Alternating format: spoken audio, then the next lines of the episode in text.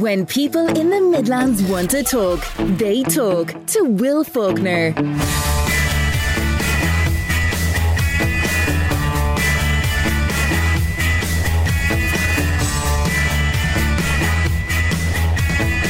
But it's okay, you can take a look out from under the duvet. The storm has passed. There's not a trampoline, nor a set of swings, nor goalposts that weren't tied down, still standing. Storm Isha has left thousands and thousands of homes and businesses without power here in the Midlands. We hope to update you very, very soon. But the big story on the front of all the newspapers today is not Storm Isha, but it's Ian Bailey, a man who dropped dead in Bantry yesterday, suspected cardiac arrest. He had a history of heart problems by all accounts. But it's not his death, but that of Sophie Toscan du Plantier, more than 20 years ago, and whether or not he was responsible for her murder. That's what's gripping the headlines because when somebody dies, then they can't sue for defamation. And information which was perhaps known by the dogs on the streets, uh, but could never be published. That's lifted. That restriction goes away. So you read, for instance, Senan Molony in the Irish Independent describing how he met Ian Bailey not long after Sophie had been murdered. And immediately he was suspicious. And Senan went to the UK. He went to look up Mr. Bailey's background. He discovered how he was obsessed with the case of Fred and Rosemary West, how he had a history of violence against his first wife. And later, of course, we've heard how he had a history of violence against uh, his subsequent partner. So, Senan Molony, as a journalist, says he is convinced, absolutely convinced, that Ian Bailey was responsible for the murder of Sophie Toscan du Plantier. But for her family, they're now concerned they will never get justice. And that is the top story on the Irish Independent today. We'll never have justice. Now, a quote from Sophie's uncle. Tell the world I didn't kill Sophie. That's the headline on the Irish Daily Star. It was the last interview he ever gave and he seemed to absolutely stick to his story to the very, very end. Whether he knew the end was coming or not, who knows? Then to the Irish Times. State urged to allay fears about migrants. So the Department of Integration some time ago realised there was unrest brewing, and it asked an expert group to examine what learnings could be gleaned from previous cases. And one of the obvious ones was that the state should collaborate more, that there should be more time for communities to uh, be engaged and to contribute and to have a say in the debate. But it also says the state should do more to allay the fears of uh, communities, that there is a need to be more robust in calling out behaviour which amounts to racism, and that there are no unvetted males coming to Ireland as international protection applicants are fingerprinted, photographed, and other details about them are investigated as part of the asylum process. It also says 13,500 asylum applicants came to Ireland last year. And when you consider the total population, the case is made that it's not a very big number.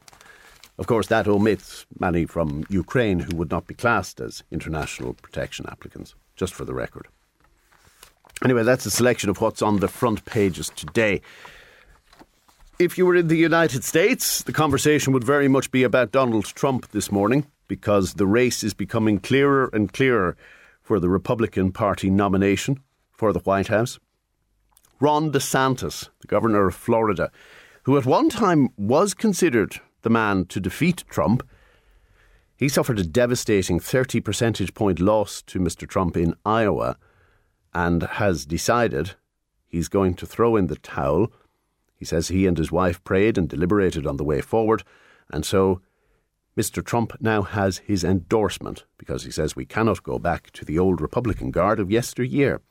That leaves just Nikki Haley as the only real rival to Donald Trump for the Republican nomination, and she has turned up the heat on his age and talked about some gaffes that he has made, some senior moments when he was not recalling accurately things he had done in the past. For instance, suggesting that he had uh, gone into a campaign against Obama. when in fact, it was Hillary Clinton. But if you're of that way of thinking, Joe Biden has certainly deteriorated over the last few years as well. And maybe that's the real dilemma for Americans is the choice is pretty limited between the two candidates. Back here at home, if you have no access to cash, and let's face it, there are still many people who want to transact their business with cash as opposed to credit cards, debit cards, tap your phone, and so on. So, new legislation will require the banks to have a minimum number of ATM machines. And at the moment, the Midlands is one of the regions with the lowest penetration of ATMs at just 75 machines per 100,000 people. So, this part of the country may be the main beneficiary then when this bill is enacted. The Finance Minister, Michael McGrath, is bringing forward what's called an access to cash memo. Now, Gardaí are often ridiculed and often uh, pointed at for not being, um, shall we say, humane in their approach. You know, the sort of Garda who hides behind the hedge with a hairdryer, shooting fish in a barrel when it comes to motoring offences. But you know, there are an awful lot of good people in the force. And when there are good people in the force, we should recognise them. Such as, for instance, the Garda who, during the pandemic, realised there was an elderly man in his area who could not get around because he had no bicycle. And so the Garda went to the local station. There was a bike in it which was unclaimed and unclaimed for some time. And he gave the bike to that elderly man. And this happened here in the Midlands, by the way. But the National Bureau of Criminal Investigation subsequently raided the home of the Garda, who otherwise had an exemplary career. And it also came to the home of the man who received the bike. The officer was suspended for three years. And in the end, he was cleared. There was no criminal case against him. But he still faces a disciplinary. And he could be again suspended, he could be sanctioned, he could, in theory, be fired for giving this bike to an old man during the pandemic. Now, it says in the Irish Independent the Garda has significant support from his peers over the matter, but clearly management have a different idea. All right, let's move on. Mersus Technologies is a company that was founded in Athlone, oh, just over a decade ago. And it involves Jeff Allen and also Dermot Condren. Dermot once worked here at Midlands 103. And initially they set up, the two of them, with a company called Macon Media Mobile. And then they evolved into other forms of software development. And they took a huge interest in virtual reality. And so now their company, Mersus Technologies, employs more than 20 staff and was featured in the Sunday Times yesterday because they have developed a virtual reality platform of training, and it is called Avatar Academy. And it replicates real world scenarios with needle sharp precision. And it's going to, they hope, uh, be subscribed to not just here in Ireland, but companies all over the world may avail of this VR training. So exciting times for Mersus Technologies in Athlone, and well done to the crew, to all of them. Road deaths, unfortunately, we're off to a very, very sad start in 2024, and County Kildare has already equalled its total for all of 2023, which is a very ignominious record to have achieved. And it's not alone, there are other counties who have racked up a significant number of road deaths in what are we now, just over three weeks into the new year. Junior Transport Minister Jack Chambers is vowing in the Irish Independent to introduce a crackdown on learner permit holders. That seems to be one of his targets. You might suggest speeding, you might suggest there are other things that should be examined. But one way or the other, change is coming. I think the start of this year has been a catalyst. We cannot ignore whatever is the cause, um, because clearly the trend needs to reverse. One other trend, though, that hopefully won't reverse anytime soon is falling electricity prices. Yuno Energy, which already this month announced a price cut, has just come out with another one. So if you are a customer of Yuno Energy, you can enjoy kilowatt hour rates as low as 27 cent, down from its previous rate of 29 cent. And these will be fixed for 12 months, no matter what happens in the wholesale market. So if you've been delaying and saying, no, I must look around, I must shop around, just do it now. Go on to a price comparison website and check out what offers are available because they are starting to heat up um, and they're competing, you know, in particular, to try and grow its market share as the new kid on the block.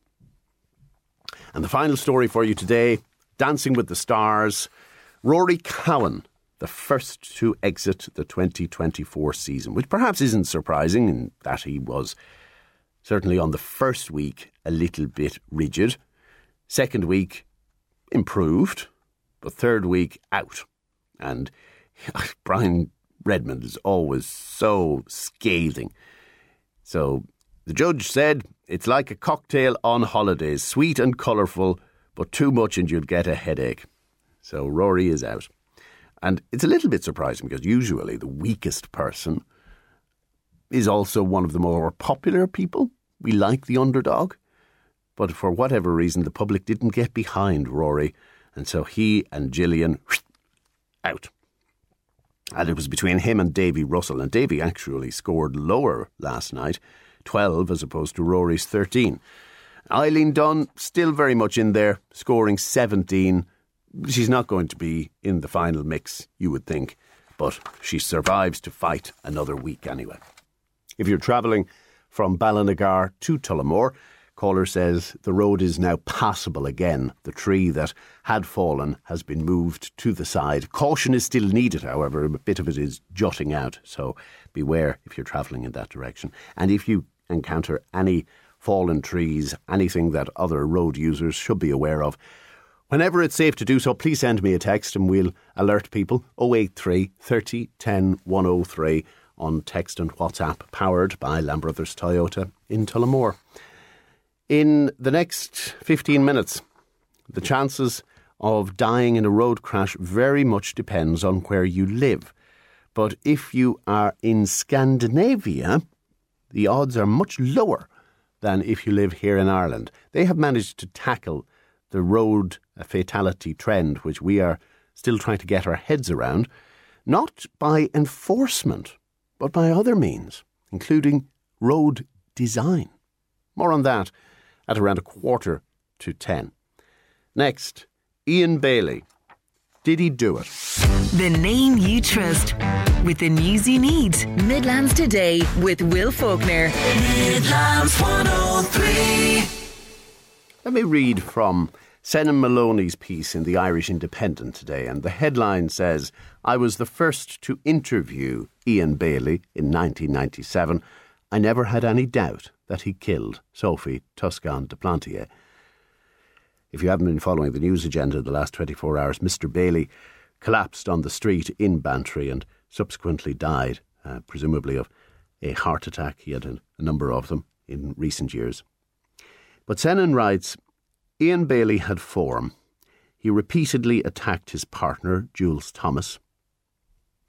And I went to England, where he had left some years previously, and it painted a picture of a man already wanted by the Avon and Somerset police in relation to claims of a forged life insurance policy in the name of his wife, from whom he was subsequently acrimoniously divorced amid allegations of violence and threats. After all, why did Ian Bailey come to Ireland in the first place, taking work as a fish gutter, having worked previously as a journalist?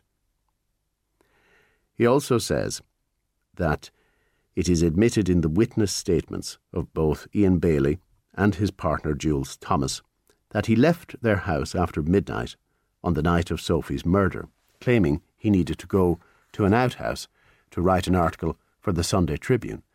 But this was a Sunday night, so there wasn't any rush on that story. He had severe scratches on his hands and his arms. The killer of Sophie had chased her through brambles. She had also kept a little red hatchet by her door, which was missing, and investigators theorised he had used it to hit Bailey before fleeing. It was always a sexual motive by a local man who knew her, and I told Bailey as much when he asked for my opinion as to why somebody would have done it. And I said to him, Look at the crime signature. Overkill.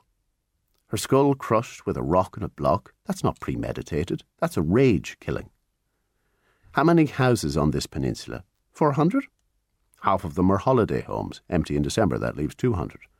How many of those are retirement places? Take out another hundred. And Senan concludes by saying Mr. Bailey was a tall, powerful man, and you're looking for a man in the prime of his powers, aged 25 to 40. How many of those were around?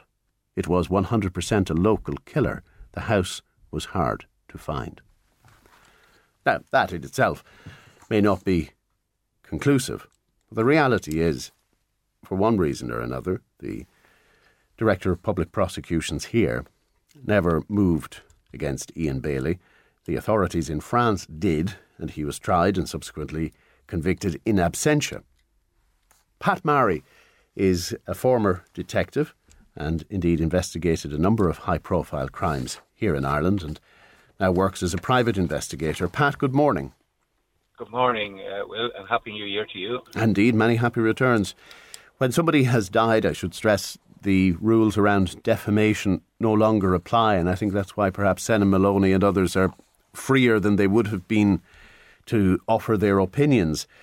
But how do you assess the strength of the case being made?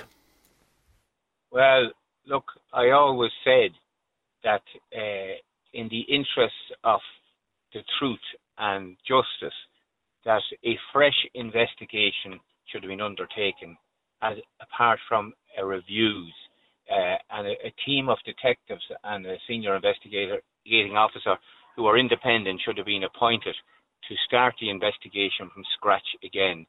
And the reason being that, like, in all fairness to Ian Bailey, whether he was guilty or not, there would be fairness shown in a new investigation. And if he was found uh, that there was evidence there and represented to the DPP that the DPP brought a charge, well, so be it.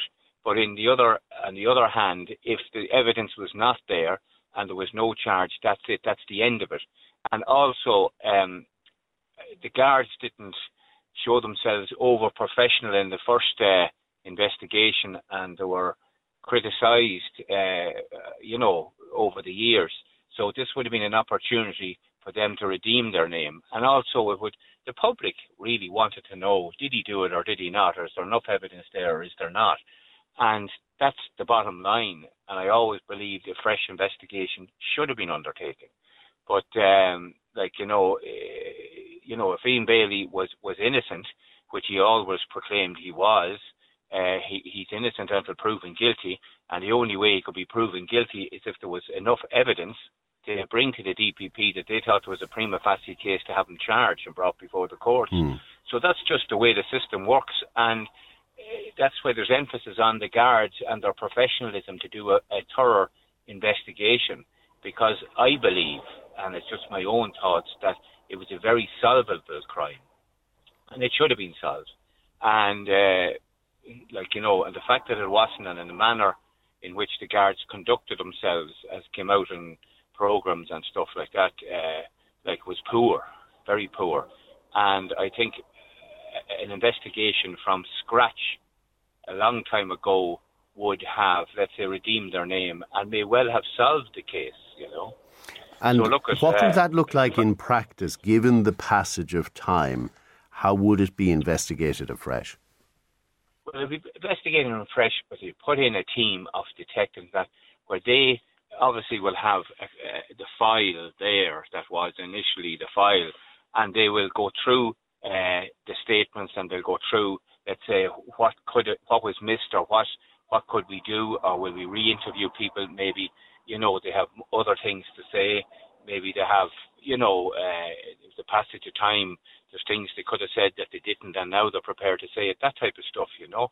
Um, uh, so like that's that's that's and and that the a file should be submitted at the end of the process to to uh, uh to the DPP. But like the areas of, uh, in, uh, let's say, evidence at the time is that he mentioned it to, to two people that he did it, and they had come forward, some couple in a pub, and then a young guy, he was 14 or 15 at the time, getting a lift with him. Mm. And uh, they're very, very, very, very important moments in an investigation.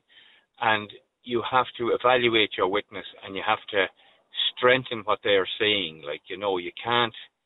Uh, you know, they, they are very, very important uh, statements because they are evidence because the, the suspect has said it to people that he was sort of involved. So, like, it's, it's, it's, uh, but you have to sort of uh, copper fasten these type of uh, potential evidence, like, you know. And when somebody says it, when there is an admission, uh, sometimes yeah. in the past, for instance, people have admitted to crimes they didn't do, whether it's braggadocious yes, reasons yes, or yes, bravado, whatever. Um, what else needs to align with that to make a prosecution? Well, you have to look at the witnesses themselves and how stable the characters are they, and uh, you know, uh, are they believable? Uh, I had it. Look, I've said it in my book there with the Marilyn Rynn, uh, you know, investigation, murder investigation, she, we had witnesses who saw her on the day after she had been murdered, which which they couldn't have had. But it was only through digging down deep about these witnesses that we discovered that the witnesses were actually at work at the time they believed they had seen her. So, like, uh, that's what you have to do. Like, you know, you have to you have to dig deep to to uh, you know verify if the witness statement is correct or not correct. You know. And uh, so it's just not a case of taking a statement and saying, oh, just we have that, that's great. I'd never do that. You just, you have it, but you have to work around that then, like, you know, because you will be caught out in court, like, and you will be caught out down the line, like, you know, if you don't hammer it home, like, if you don't prove what's, what's been said, like, you know. Uh, it's it's it's uh, it's fascinating area, but that's I'm just telling you what what is involved mm. in hmm. an investigation and what you need to do as an investigator. But um, well, her family you know, still crave justice. They still crave answers. They have a verdict in France. Obviously, they would prefer one in Ireland. Because yes, Mr. If, Bailey has died, just because the chief suspect is no longer here, does that preclude the Gardaí from looking at it afresh as you've described? No, it does not, and uh, it it it would uh, even if the file at the end of the day would point the finger at Ian Bailey and he's now deceased, the DPP can then uh, look at it and say yes, uh, you know we could bring a charge against him, but in the in the light that he's now deceased, the matter is finished with, like you know but at least they would uh, see that he was a person that could have been charged with the with the murder, like you know. So I think that would put it to rest once and for all, like you know. Mm. And as you've said, he always maintained his innocence. Uh, different papers yeah, have yeah. taken a different line today. The Irish Daily Star quoting his last interview in which he wanted people to hear that he didn't do it.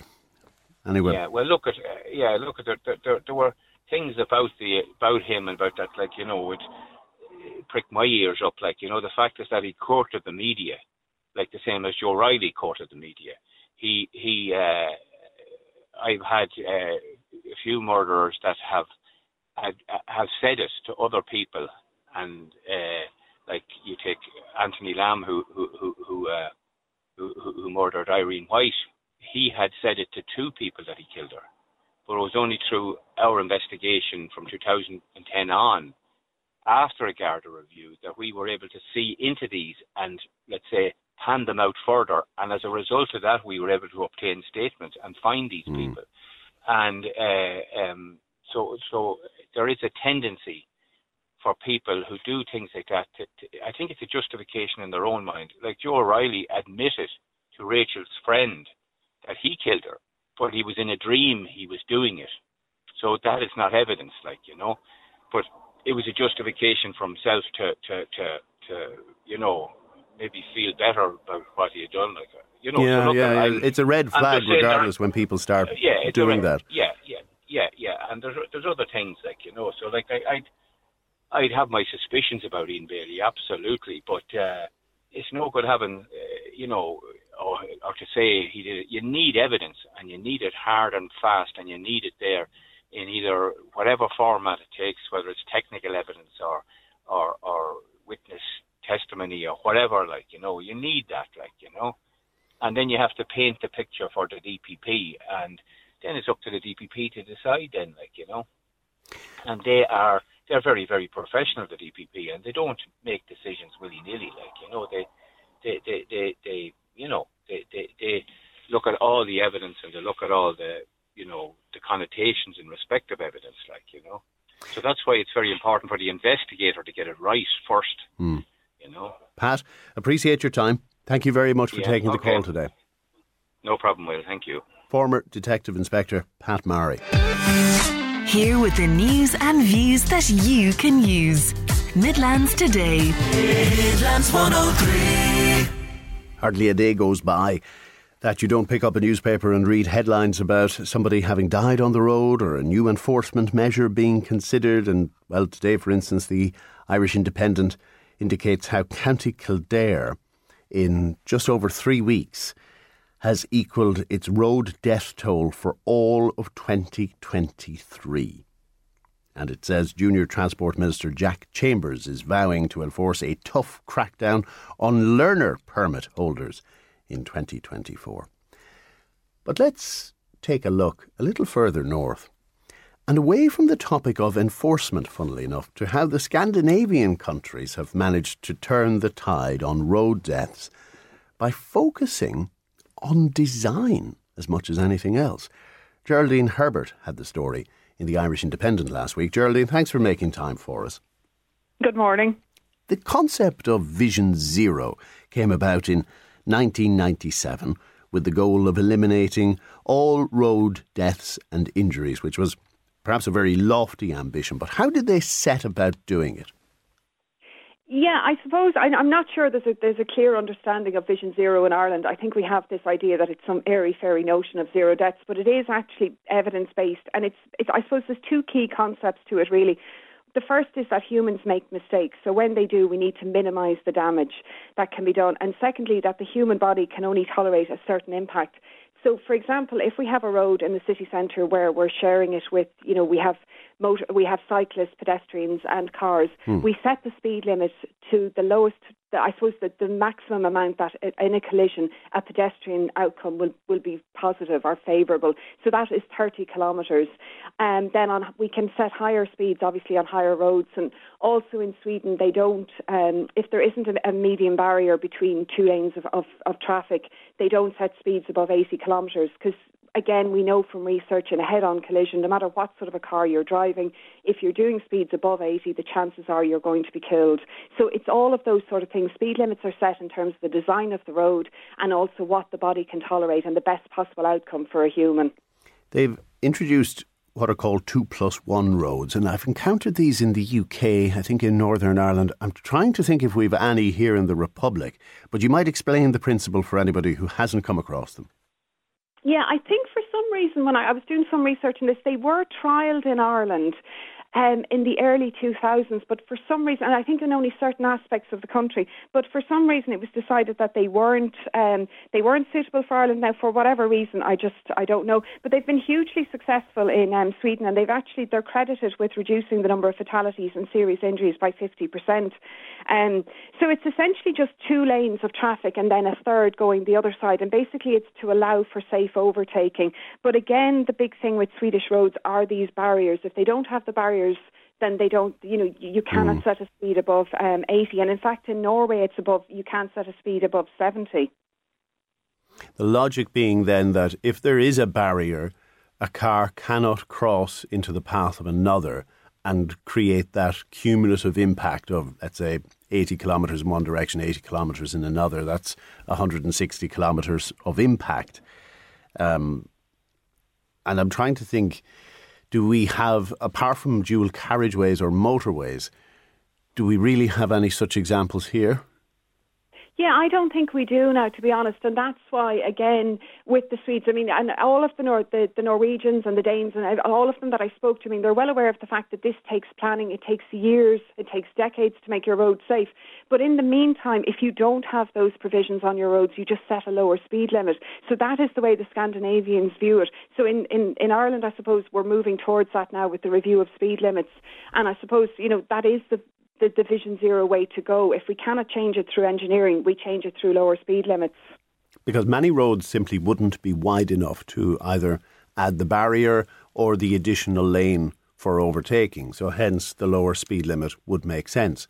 There are some roads, perhaps the former, um, what have now been replaced uh, with motorways, the likes of the old N7, the old N6, which would have the um, the hard shoulder on either side, good wide carriageways. There may be an opportunity to repurpose those.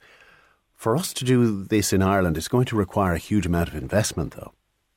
Yeah, I mean, absolutely. And that was the one thing when I spoke to the Danes, they said that. I mean, as I said, it doesn't happen overnight. There's no quick fix.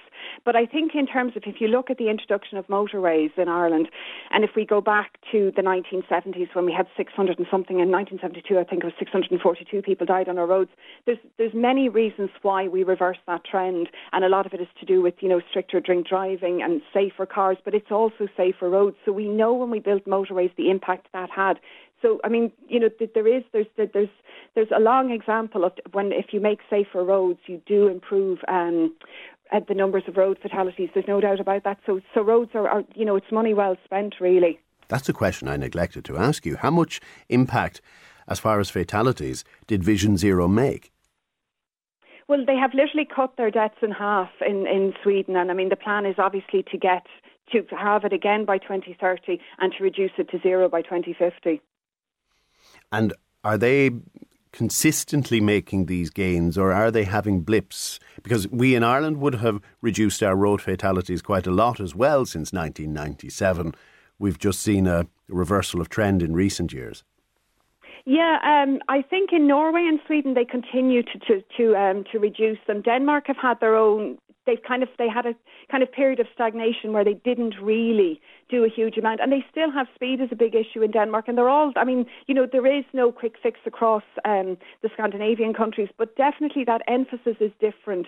And in Sweden and Norway, they are making big gains. I mean, in Norway, they actually managed in Oslo to have um, one year where they had no um, vulnerable road users killed in their city. They did the same in Helsinki. So, you know, that proves that you know if you can have a, an entire calendar year where no no vulnerable road user dies in your city centre, that shows you that you know that these measures can work. They really can. Geraldine, the article is still available online at independent.ie. Thank you very much for your time. Thank you. Love the Midlands. Love Midlands 103. Good morning. Now, still on the agenda today, Bus Éireann is admitting its electrical bus services in Athlone are not working out quite as planned, particularly during the cold weather, during which the batteries aren't as efficient. More on that a little bit later, but I'm just curious if you've used the electric buses around Athlone, have they got the heating on? Rory Cowan bows out of Dancing with the Stars. He's the first to fall this year. And you meet the personal trainer from the Midlands who decided to eat an item off the McDonald's menu every day for two weeks. We'll find out what happened, but also why he reckons many Irish personal trainers are not as supportive as they should be when it comes to their followers. When you call 0818 300 103 is my number. You can text or WhatsApp 083 30 10 103, especially if there are still hazards in your area following Storm Isha, if there are trees down, if there are power lines down, even more serious, and if you're still awaiting power to be restored, powercheck.ie is a site in which you can see what's happening in your local area. We'll get a general picture from ESB Networks in just a moment. But first, Alan O'Reilly joins us. He's a forecaster with Carlow Weather. Morning, Alan. Morning, Will. How are we doing? My goodness, Storm Isha packed a punch. How hard did the wind blow, according to your readings? Yes, it certainly did. The top official gust was 137 kilometres an hour at Mace Head, but a Mayo Sailing Club have a weather station, a very high standard weather station near Clew Bay or in Clew Bay. It recorded a gust of 150 kilometres an hour. So there was really strong gusts, but there was also very strong sustained winds, which reached red level criteria at I think five stations. And I think what was unique about Isha was the fact that the strength of the winds came right across the country. And I think just the, the website you mentioned there for the ESB Power Check, if you look at the number of outages and that, you can kind of tell that the outages are right across the country. Carlow and Kilkenny escaped the worst of it, and that's kind of clear to see on that map. But really, everywhere else has a, had a really bad impact and some really strong gusts and sustained winds right through the evening and into the early part of the night mm. last night. Well, I recall with Storm Debi back in November, for instance, you could see a, a track across the country as the storm did its damage, but then there were vast areas above and below that were unaffected. What was the nature of Storm Isha that made the damage more widespread? Yeah, well, it was a very intense storm, and it was still developing as a track to the northwest of Ireland. So really, it was it was kind of the strength and the timing of the of the storm hitting. It came right in across the country and didn't really lose its punch, as the fella says, because it was still deepening out to the northwest of Ireland, and it really did bring the strong winds right across the country. And even you know earlier in the day, it was still very strong. So there was a lot of disruption to flights at Dublin Airport, Cork Airport there was a lot of people ended up in different countries, never mind different airports, um, depending on where the flight was coming to and going from. But it also brought some very heavy downpours and some local thunderstorms with the possibility of a tornado possibly reported um, in Louth between Louth and Meath, um, with some heavy downpours there on the on the radar and also lightning strikes and, and some local reports possibly saying that it was a tornado. Wow. And I presume by now the worst is over. What's coming in its wake? Yes, the worst of Storm Isha has cleared, but it's still a very windy day out there. But there will be sunny spells and showers. Now, some of those showers will be particularly nasty. But we have another system coming towards us for tomorrow evening. So a new yellow weather warning has been issued for the entire country, but varying times. For the Midlands, I think it's 5 p.m. that comes into effect tomorrow evening some very windy weather again tomorrow evening and tomorrow night, and also some heavy rain tomorrow. So another system coming along. So unfortunately, you know, if if there's maybe bits of sheds and different things that are loose, this good time now if you can try and get mm. out either today or tomorrow to secure them before the next strong winds come through. And given the scale of power outages, I think it's it's probably likely that some people will be without power going into you know tomorrow evening even. So uh, check on the elderly and vulnerable people that are without power because they could be without it for a while. And as I said, there is another system coming, and it's not nice to be sitting in maybe tomorrow night listening to that wind and rain again without electricity. So um, yeah, it's not particularly good. But Wednesday will see an improvement. So Wednesday will be a better day, and Thursday and Friday not too bad. And I suppose as well, any evidence of trees that are on the cusp of blowing over, loose branches, make sure you report it to your local authority. Don't assume they'll see it because they will be out in force over the next 24 hours trying to clean up after Storm Isha. Alan, grateful for your time. Thank you. Thanks, Will. And indeed, you'll hear from uh, Laois and Offaly County Councils and uh, hopefully Westmeath County Council indeed as the day goes on as to what sort of operations they have underway this morning. busy crews at ESB Networks, where Siobhan Wynne is regional manager. Morning, Siobhan. Morning. We know at the peak you were looking at 235,000 homes and farms and businesses, all without power. How much progress have you made in the last few hours? Yeah, so we've made some progress. Uh, we've now got just over 190,000 customers without power across the country. As you said, it did impact now the whole country. Although the west and the northwest were worst affected, every part of the country has been pretty much hit by this storm. And powercheck.ie is a website customers can use not only to find out uh, what update for their area applies, but also to report any outage that you may not be aware of. What's the picture in the Midlands as opposed to the rest of the country? The Midlands, yes, like the, like the rest of the country, have been hit. So we do have a large number of customers without power in the Midlands. Um, so particularly, I suppose, on the, the western side of the, the, the part of the country, but equally so, like we've Laois, Offaly, Meath have all been affected also. So again, I suppose no part of, of the country has really escaped this one. Just in relation to to power check, power check is is a great way to check, as you say, on whether you know the status of your outage, but also you can report an outage on power check.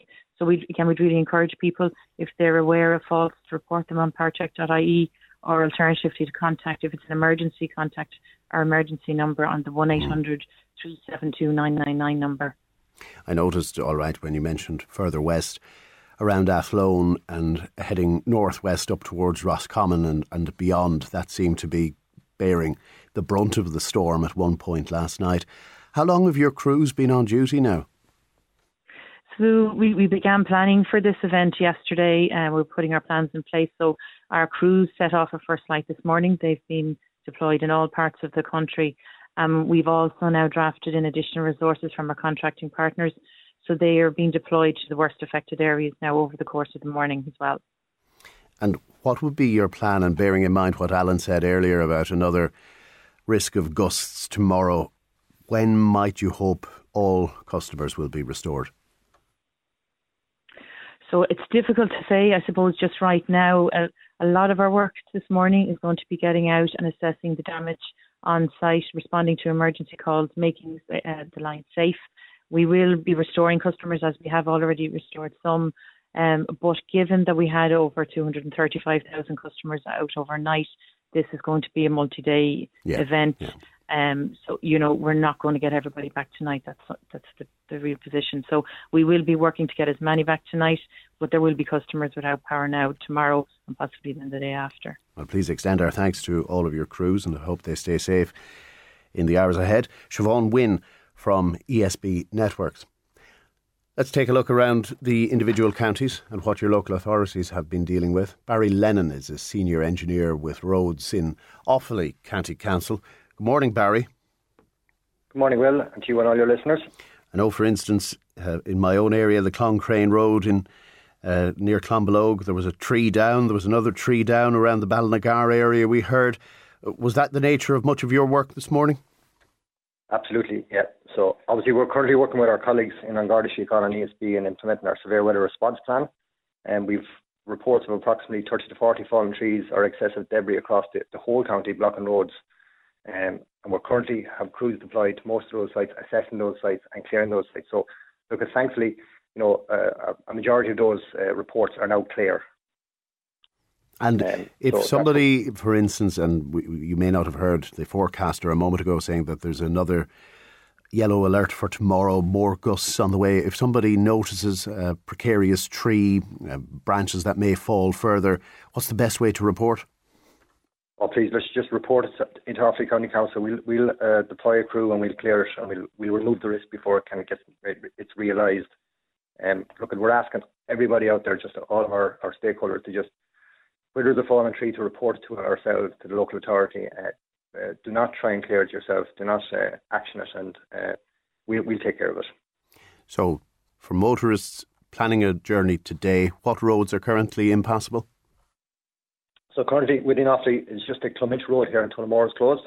And we have uh, a number of fallen trees lined up against the ESB line. So currently we're working with our colleagues in ESB and in Garda Síochána um, to clear that. So there's a road diversion uh, in place at the moment.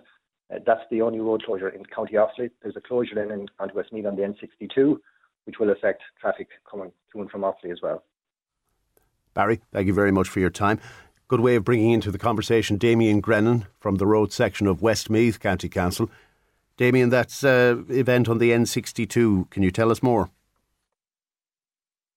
All your listeners as well.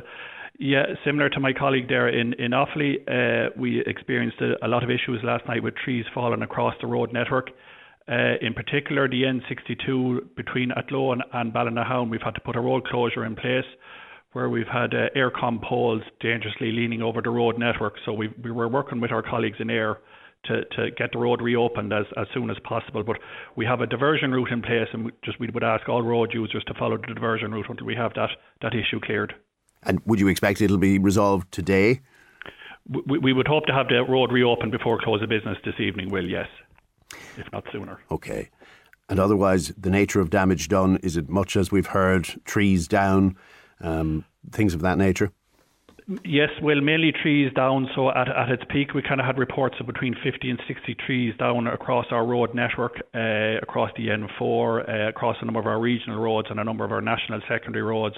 We've had particular problem areas up around Collinstown, Killucan, Delvin, Glasson, um, again, our, our crews were out since early yesterday evening. They were deployed and where it was safe to do so. We cleared what we could and uh, we're clearing the remaining this morning. So most of those roads and routes are, are now reopened. Uh, and again, if I can echo the, the, the previous message there, anybody travelling today uh, on our road network, we just ask everybody to exercise extreme caution. There is a lot of debris on the road network from fallen trees and from wheelie bins, etc., etc. So really to kind of expect the unexpected. Yes, and the nature of Murphy's law, it'll be in a dip or it'll be around a corner. You won't see it until you're practically on top of it. So slow down. Uh, appreciate your time, Damien. Thank you. No problem, Will. Damien Grennan of Westmeath County Council. And finally, then to Paul McLaughlin, Senior Engineer in Roads of Laois County Council. Paul, I believe the further south east you were, the less the storm affected, but I, I presume you've been busy nonetheless. We have, Will, yeah. Uh, good morning. We certainly have, yeah. I suppose, look, we started yesterday uh, in advance of four o'clock, was our first call out while we were still in uh, what would be yellow warning uh, conditions uh, in Doro. So, yeah, all, albeit uh, southwest, southeast was the worst, worst area, we had, I suppose, in excess of 20 call outs from yesterday evening and overnight. good spread across the county.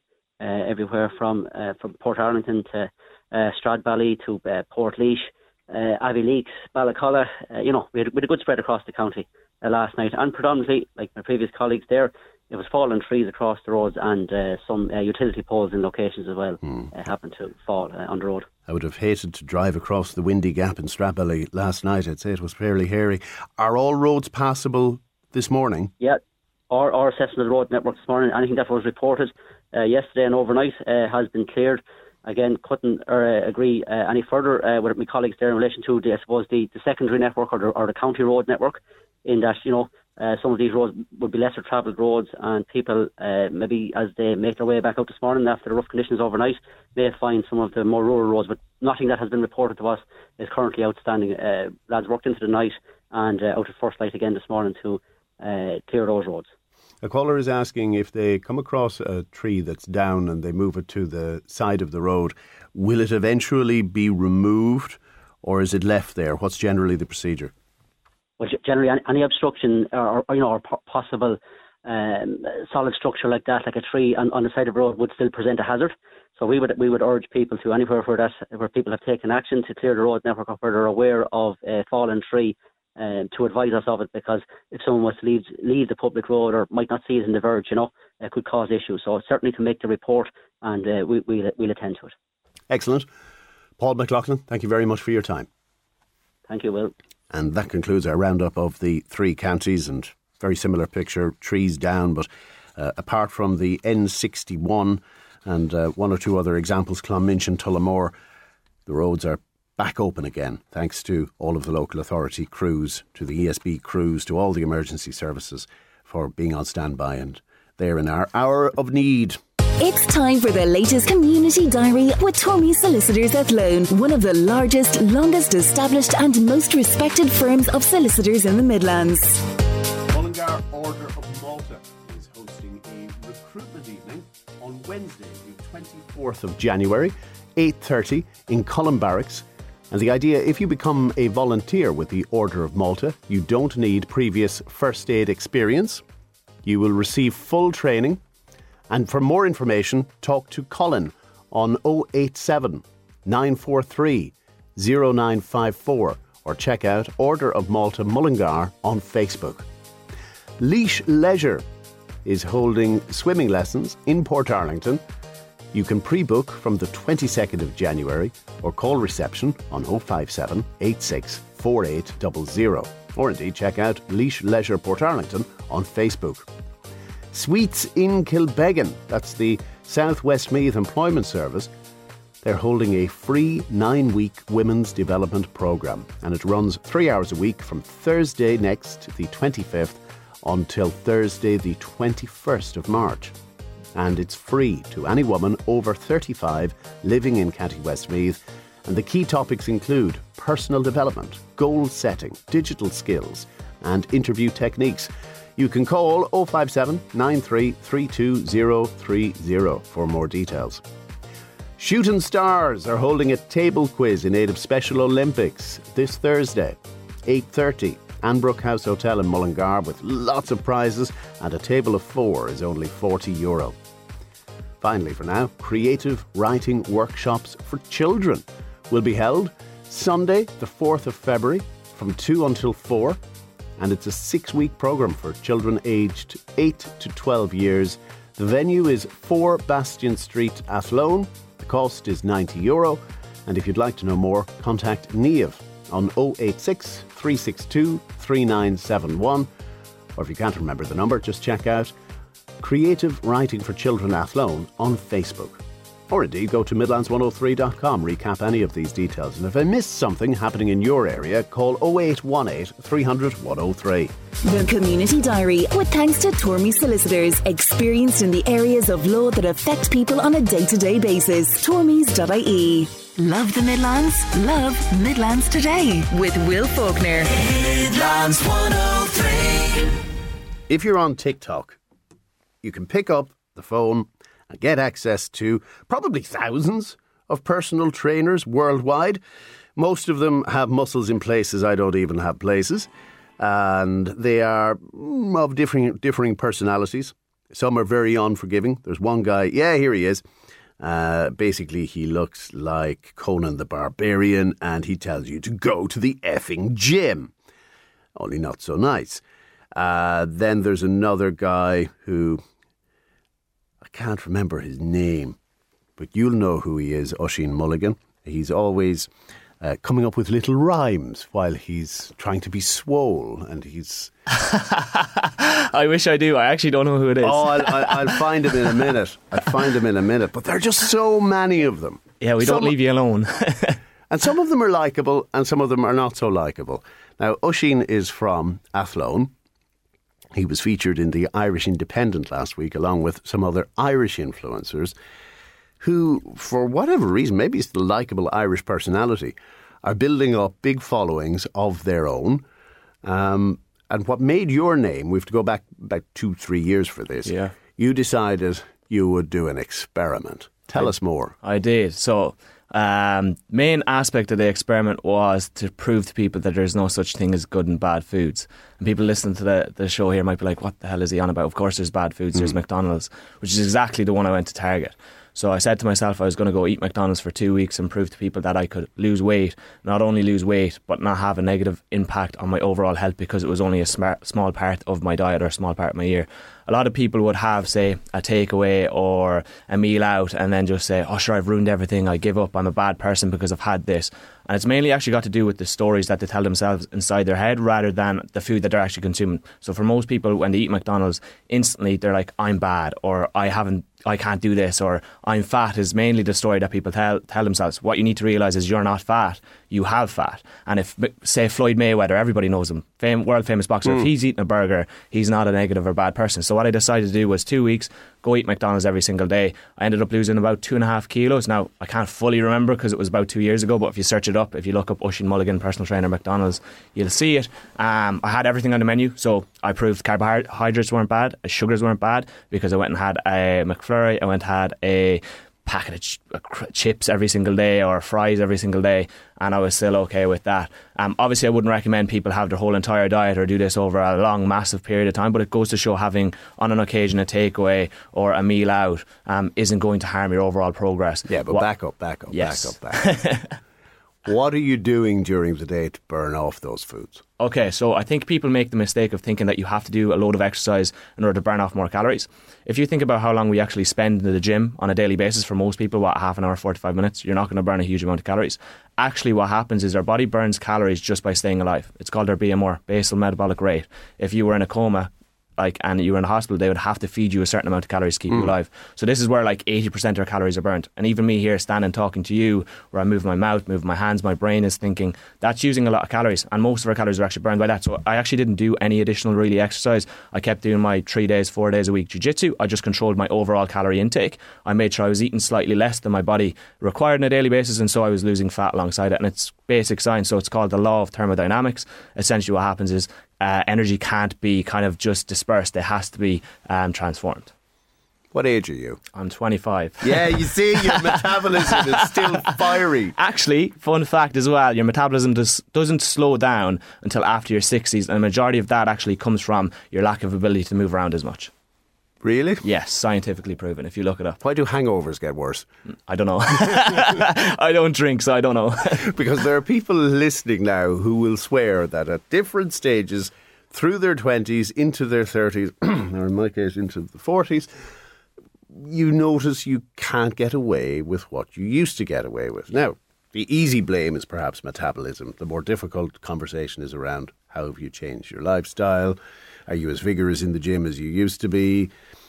what would be your suspicion then as to yeah, what's so going for most people, it's actually just got to do with more responsibility. I'm 25 years old. I don't have a huge amount of responsibilities. It's easier for me to look after my nutrition, not stress eat as much, not binge eat as much, and I have more knowledge. I think a lot of people lack knowledge around nutrition, specifically in Ireland, because a lot of the stuff that we would have been told before was like carbohydrates are bad mm. or etc like certain foods are bad. So once you kind of get that knowledge but also the understanding um, that we're all human beings and we have more responsibilities as we, as we, get older. So your body isn't going to stay the same. If you have four or five kids that you have to look after and putting energy into everybody else you're going to have less energy for your cup of I'm looking after myself and therefore what's going to happen is you will gain a little bit of weight. I don't think having a certain amount of body fat is actually bad. I think having too little body fat is a very negative thing and it's important that we are all okay with our bodies because the more that we focus on that we're fat or I'm not happy with who I am every single thing that you do in the future is going to give you evidence of that. For example, as I pointed out, Floyd Mayweather, he goes to the McDonald's and he has a burger. He doesn't care about it because he's an athlete. He sees himself as that.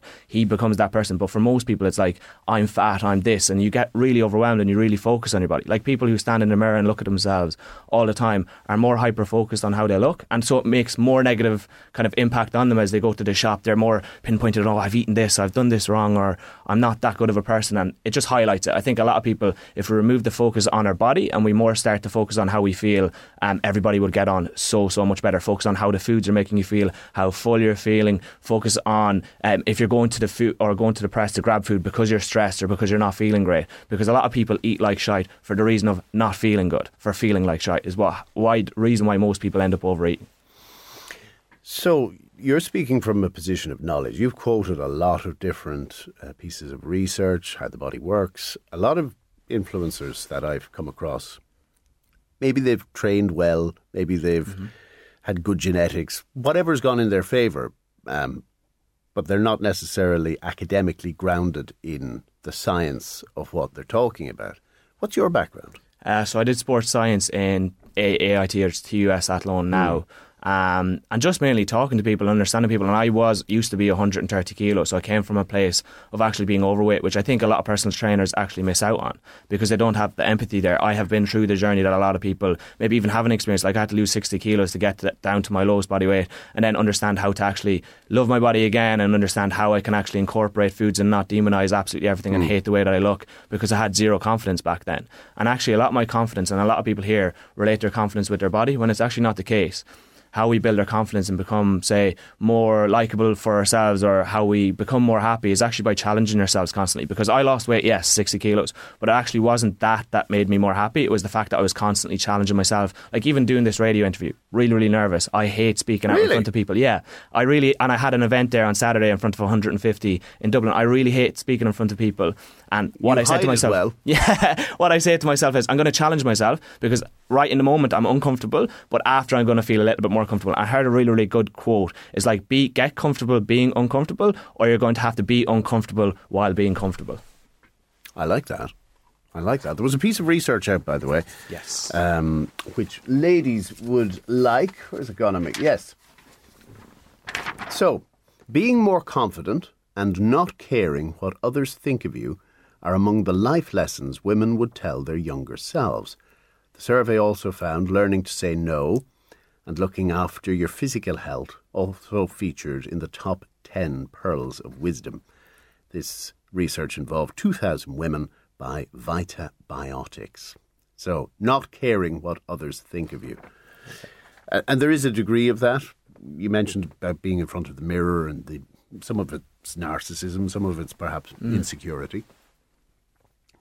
Now that you've come from that position of 60 kilos of weight loss, do you still look in the mirror? Did you look in the mirror Um, before? What's your relationship with Yeah, so initially, image? initially I did, and I think this is why I tried to steer people away from it because initially, when I was losing the weight, I associated everything positive that was happening to me when I was losing weight because I was always bullied for being overweight with the scale weight going down. So I was like, the next lower number, I'm going to be more confident. The next lower Mm. number, I'm going to be more happy. Until the point I actually just started eating one chicken breast a day. I would come downstairs, I'd get my mum to wipe everything else off the off the dinner plate and just have a chicken breast. And I have a picture on my phone that would have brought up at the event there at the weekend. And I look really, really gaunt and really, really sick to the point where, like, after that, God knows what had happened to me if I, I if I kept going.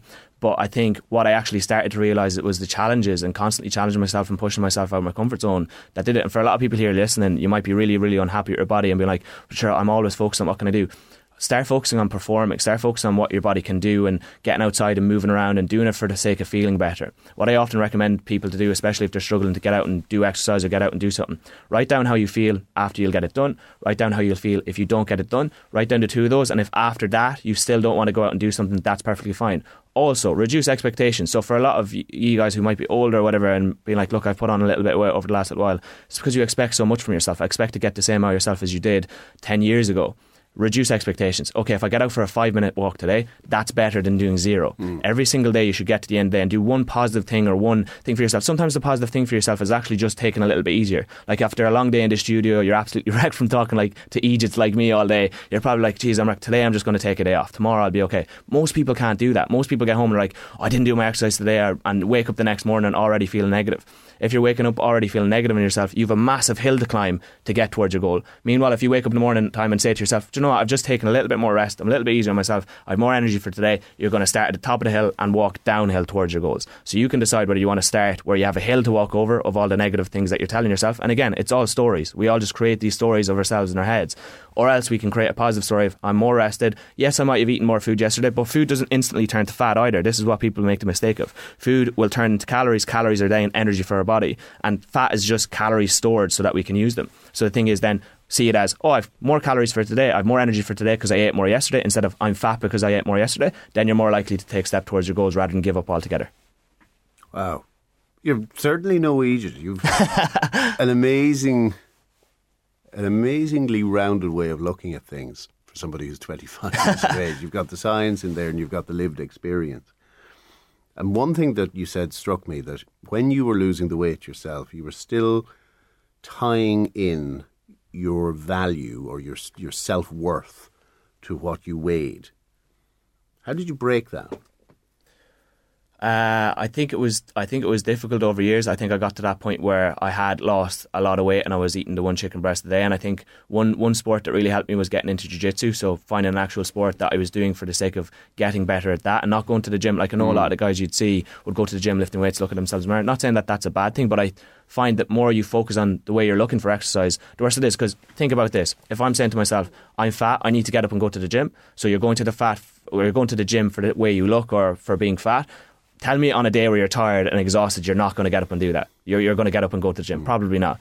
If you say to yourself, you know what, the gym makes me feel better, makes me feel good, then I will. And that was an instant moment. It was only last year when I was really suffering bad with my mental health, or it would have been even the year before. I was really, really struggling. And so, like, the way my body looked didn't actually appear to me at all. I didn't think about it. It was just like, can I make it tomorrow? Can I make it tomorrow? And the only thing that was helping me with that was getting out on a bit of a walk, listening to my favourite music, and just being with my thoughts, or starting jiu jitsu and going to the gym. And that's where it changed. And that's where I was like, I need to start getting this out here to people because you can see it on online already. Even like I've had people message me on Instagram as young as 13, 12, 10, asking, Can I get on a diet? I'm overweight, I'm being bullied for my weight. And I was like, Jesus, you should be focusing on the things that are making you feel better because eating disorders are on an absolute rise and it's something that's not talked about half enough as well. Um, and that's what I want to try and put a stop to is get people to stop focusing on that. And in, in the meantime, if you want to focus on your body and you want that to improve, if you stop focusing on it and focusing on the other things, it will improve as a side hustle. If you're saying to yourself, okay, go to the gym, I'm feeling better. Eventually, you're going to start losing weight from going to the gym, feeling better. Yeah. You're going to eat better because of that. So leave that to the side because it becomes overwhelming for people.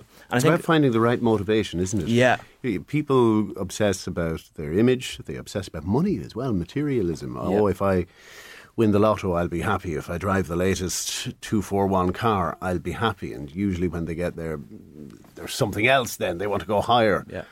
So it's about setting healthy goals mm-hmm. in whatever aspect of life. So when you go online then and you look at the other influencers, yes, what's your assessment of them? Mm, I actually, so I, I like a lot of the message that the Irish guys will put out. I think we're all, a lot of us are on the same page, which I, which I absolutely love. I do think there is a lot of toxicity out there, like a lot of um, misinformation. I don't know if I can say names here online because I, sh- I shout them all out here. I do on my Instagram. So if you want to check that out, go to Mulligan's Fitness. You'll see me all call them out. But um, yeah, no, it makes me angry some of the information put out online. There's an Eddie Abbew.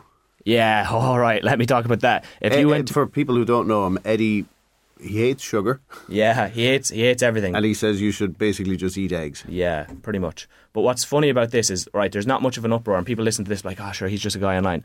If you were going to a doctor and a doctor was giving you the wrong medication or wrong advice, he'd be sued or he'd be thrown in prison.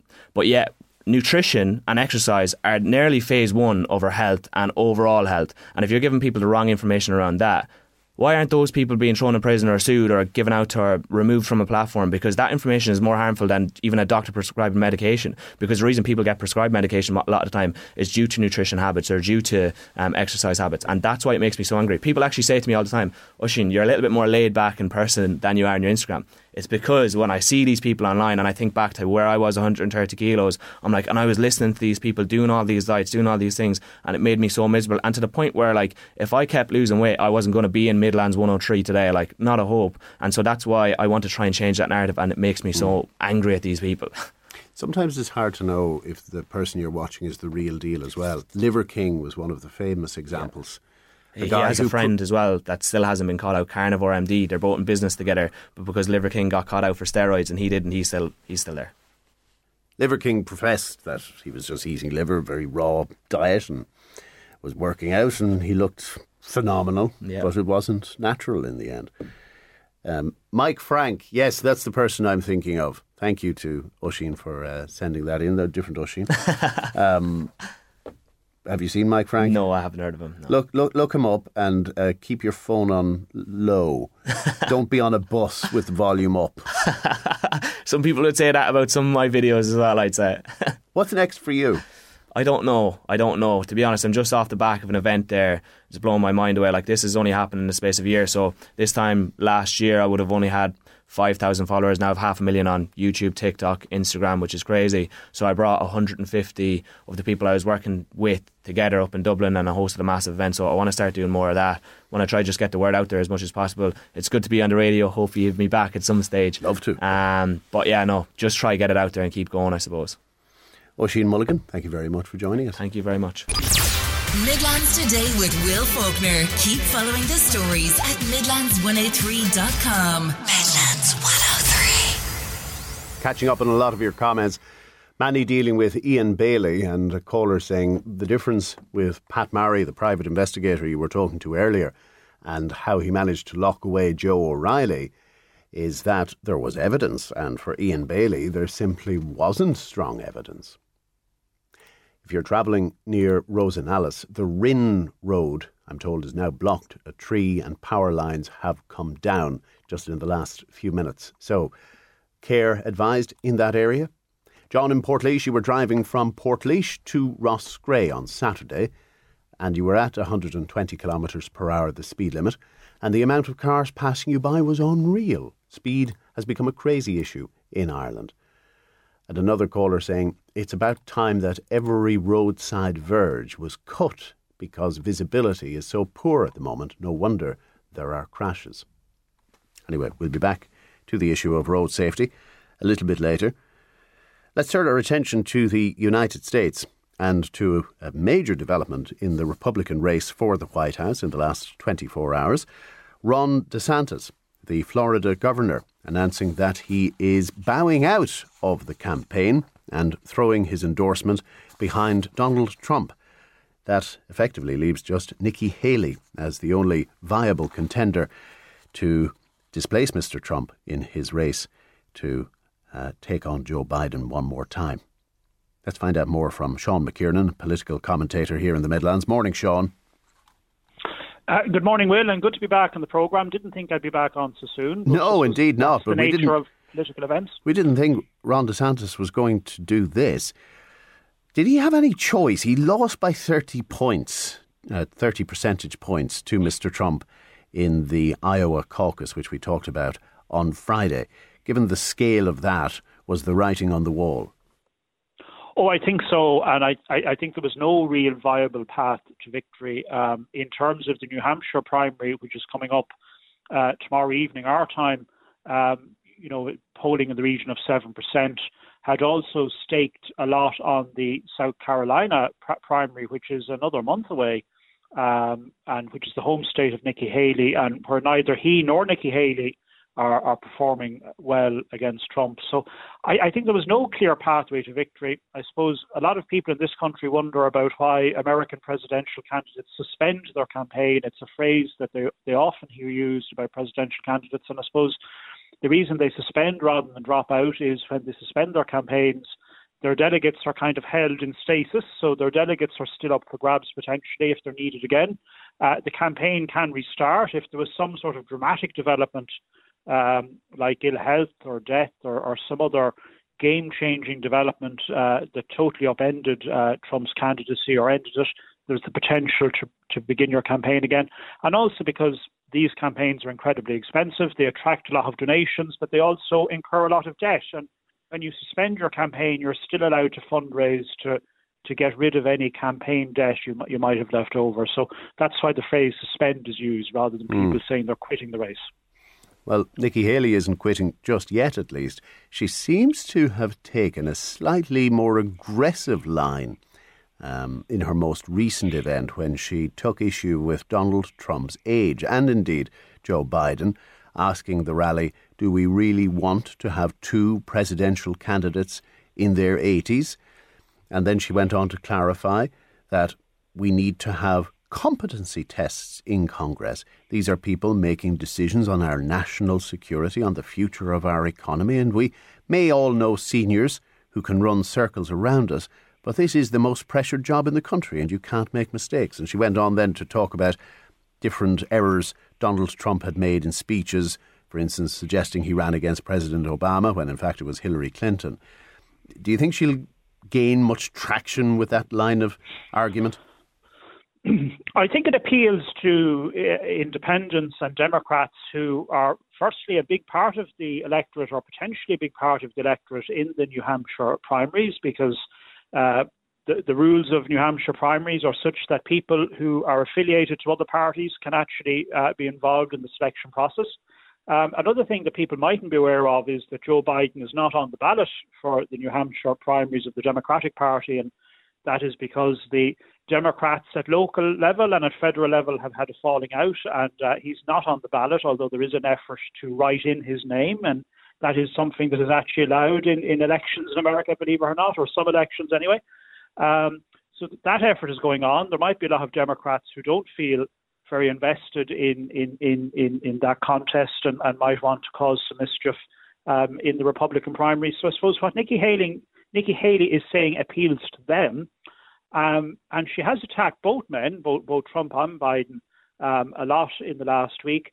I suppose that speaks to what opinion polls are saying. Opinion polls, whilst they are the inevitable nominees of their parties, um, and ultimately people will tug out and support them.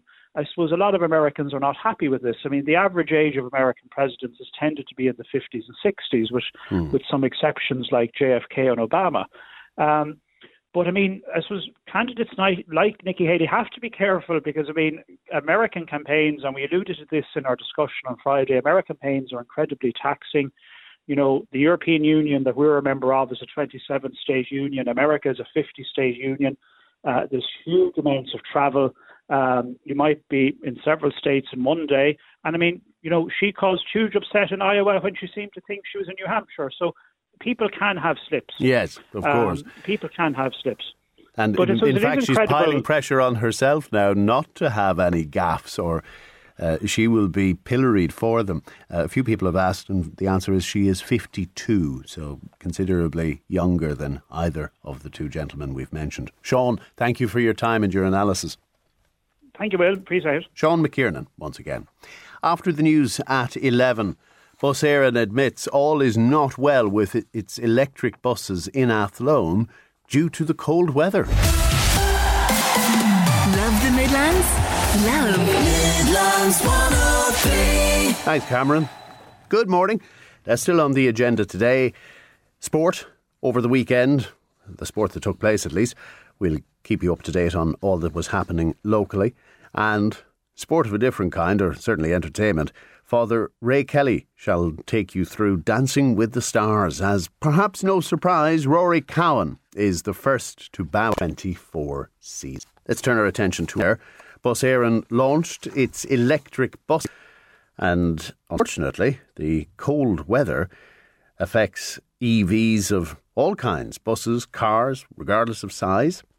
In two ways. One, the heating has to be on more often, that drains the battery but also the chemistry of batteries tends to be less efficient when temperatures fall below a certain threshold. Now, presumably, all of this was foreseen and there has been no impact on service. Or has there? Michael Fitzmaurice is an independent TD in Roscommon, Galway. Deputy Fitzmaurice, good morning. Good morning, Will. How are you doing? Very well, thank you. What have you been told? Well, first of all, it's an um, official press release uh, from Bus that, and this wasn't the last spell in the last week or two because we haven't any information on that. This is a few weeks ago where it wasn't what I would call too bad, and they had to cut the service uh, services to work to nine o'clock the evening to cut to eight. Um, now I've been monitoring uh, Athlone for a while because first of all, I've nothing against electric or I've nothing against new technologies. But um, it's the taxpayers that's paying for all of this gear. So when we do something, we need to make sure that uh, it's efficient and that it does what it says in the tin. And um, they have admitted that, and like, that basically they had to cut the service uh, by an hour. Second of all, um, they're on the grid of charging because you, obviously the pressure you put on when you're charging a number of buses. Uh, they weren't allowed to charge until after 12 any night. Uh, my understanding is as well that buses would have to be changed over at 4 in the evening because they were running out of juice.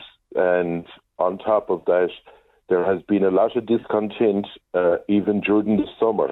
And I want to be clear on that during the summer. And I know we had a rough July about uh, the heating or the temperature on the bus. And obviously, if you put it up more, it takes from. But the worrying part of this is. Uh, uh, so, sorry, I suppose that would be in two ways. You would have uh, air conditioning on during the hot months, which would drain well, the battery, and then you would have July, heating on during the colder months. Yeah, well, in July we had sort of a fairly wet month, so it was coldish. So it's a bit more on the colder side, I'd be referring to. Um, and in relation to the worrying part about this is, and you know, the dog on the street knows this, um, that when you use batteries for a year, obviously the efficiency they, they come down to about seventy percent compared with what they were. And these batteries, the information I've been got, would cost uh, a uh, hundred grand a piece. Um, the buses are twice the price. Um, and we had little, you know, Euro 7 diesel buses in Athlone, and they were very efficient, to be quite frank about it. Um, and the worry is that why don't, if, if we had gone with those buses, the diesel ones that we had, we could have gone the likes of HVO, hydrogenated vegetable oil, you'd cut your emissions by 90% and you had something that you knew was going to keep going. But we seem to be putting money into things on a test case basis um, around the country. And uh, the worry is that no more than when Minister Ryan's crew were on power before that years ago, when they told everyone buy a diesel car, now they don't want them to have a diesel car. There's this fiasco when he's well gone out of power, out of, out of uh, being in, in, in a government position, that this will blow up as to that there'd be a better way of doing things. In my opinion, you have methane, there's you know gas will, will, that you you have the grid and you have it that you, it can be put into it. You have um, I know that in Dublin they're trying diesel um, or electric hydrogen um, now that's too expensive at the moment, but it's at least it's working. yeah, well, it's quite common in Asia, and it's generally regarded as better yeah, for heavier think, uh, vehicles uh, as opposed to electric. Yeah, yeah. The only thing you have to think of, like Asia's Asia's uh, temperatures and our temperatures are a fair bit different. We come from a fairly, uh, you know, coldish, wetish climate, and that that may cause problems as well. Um, and the worry is down the line, and, and I'm not like I've made it clear in my press release that you know someone that's doing five or ten thousand kilometres, I don't they'd be well able to handle an electric vehicle. But when you go into the bigger vehicles, I'm actually I travel up and down that road every day uh, to Dublin, and if you look at even the new the i lorries now, you'll see written on the back of them, this vehicle is being powered by HVO because they're they're able to cut with the same engine being, being able to cut their uh, emissions by 90%, it's taken that box to, you know, and it's reliable. That's the one part to it. Because what I don't want is taxpayers are going out there working every day, paying their taxes, and something to go blown up in our face down the road. It's, it's look at it's intolerable and it's reckless, in my opinion. Now, I'm just looking at the Sustainable Energy Authority of Ireland website, and mm they would dispute what you've said that after a year, the battery in the bus is just 70% of the capacity it was when it was brand new. That degradation will take place, but at a much slower rate. Uh, for instance, Tesla, I believe, claim 95% capacity after 100,000 kilometres. Um, so, are you certain the buses have degraded? Well, look at the first of all, it's not a Tesla we have. Um, second of all, it's not a car we have. Thirdly, it's a bus. Okay, but are you certain that the degradation is? Well, look, that's the information I have got, and if you look at the the rest of the stuff that I've given you, it's a press release that has been given to actually a, a national journalist. If you look at the stuff, because I talked to the journalist, they put in a query, they got the answers back. Was the was the service pulled? Yes, it was. Is there problems with the heating? Yes, there is. Um, is there a problem about the charging? Yes, there is. So, like, in fairness, now I have my information fairly accurate. So, you mentioned that this is a pilot, and I have to play devil's advocate. That's my job. Mm. How else would we find out whether they were fit for purpose other than by having a pilot scheme? It would be different if he had pulled the trigger on electric buses for every town. That might be obviously a far greater exposure for the taxpayer. Well, the first thing I'd always do, I'm at machinery, uh, Will, and uh, all our lives, if a different tractor came out, you'd watch someone else spending the money, be it the UK or other places, spending it. We're not the only country in the world that can buy an electric bus. You'd watch someone else to see no more than um, all the new technologies that comes out um, you'd you'd see at someone else's cost how to go. At machinery, we'd watch if the new tractor came out, you'd be watching to see for four or five or six years uh, how did it go, and you'd get all the stats before you'd make the decisions. Because at the end of the day, we don't have a printing machine of money.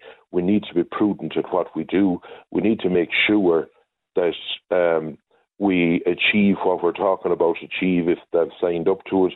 And there isn't a hope in, in the line of climate targets. There isn't a hope in transport, and no more than any other thing that they signed up to on this European thing, that we're going to reach those targets. I would be more inclined to think that if HVO worked and brought you over the line to 2030, and there was the perfect vehicle then in electric, or the perfect vehicle in methane, or the perfect vehicle in hydrogen, or whatever form that others had tried out, that others had perfected, that we would use it then as a prudent measure with taxpayers' money. We talked to Stephen Grant of Grant Engineering in Birr. They've used HVO for the last year and, by all accounts, very successfully.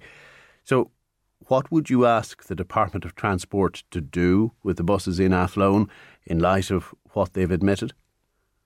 Well, first of all, we're stuck with them. Like, we've been bought. That's it. There's no point in saying that we're going to be able to throw them back. But the, what we need to do is put us, like, there's talk about Limerick going this way now. There's talk about other parts of the country going this way. We need to put the brakes on straight away because, like, if you, if, if, uh, like, the difference is, and this is the problem, if I'm a private business and I make a mistake, it's my pocket, it's hurts, and by Jesus, you won't be long pulling back. But sometimes in a in a fairy tale belief that things are going to work, and on top of that, we have to also address, um, you know, the fire aspect of it because I know that the likes of Dublin Fire Brigade are being trained with the likes of these. Um, but we need to make sure that we put the brakes on it into this is fully tested and proven uh, one way or the other. And I like I'm not against things and new technologies, no way in the world of God, but I am totally against the misuse of uh, taxpayers' money on projects that are backfiring. That's what I'm totally against. And on top of that, it's a worry when you look at the grid. Um, you know, we talk about all the different uh, different types of energies that we can produce, and wind and solar and all of that. Um, the problem in the last week or two uh, that anyone will know that once you have frosty weather, obviously the turbines aren't uh, shooting round too quick, and the solar is in a bit of difficulty. So you know these people believe that we can nearly live in a world at the moment without food because they're they're hitting again a farmer, or that we can live in a world without diesel. The facts are that be it gas or diesel, we'll need it in 2060 or 2070 And until the technologies come on place that we have it perfected. And I would rather let some other country that would be very affluent at testing out all these nice ideas. But you have to also look at the climate. England a bit more, uh, more like ours.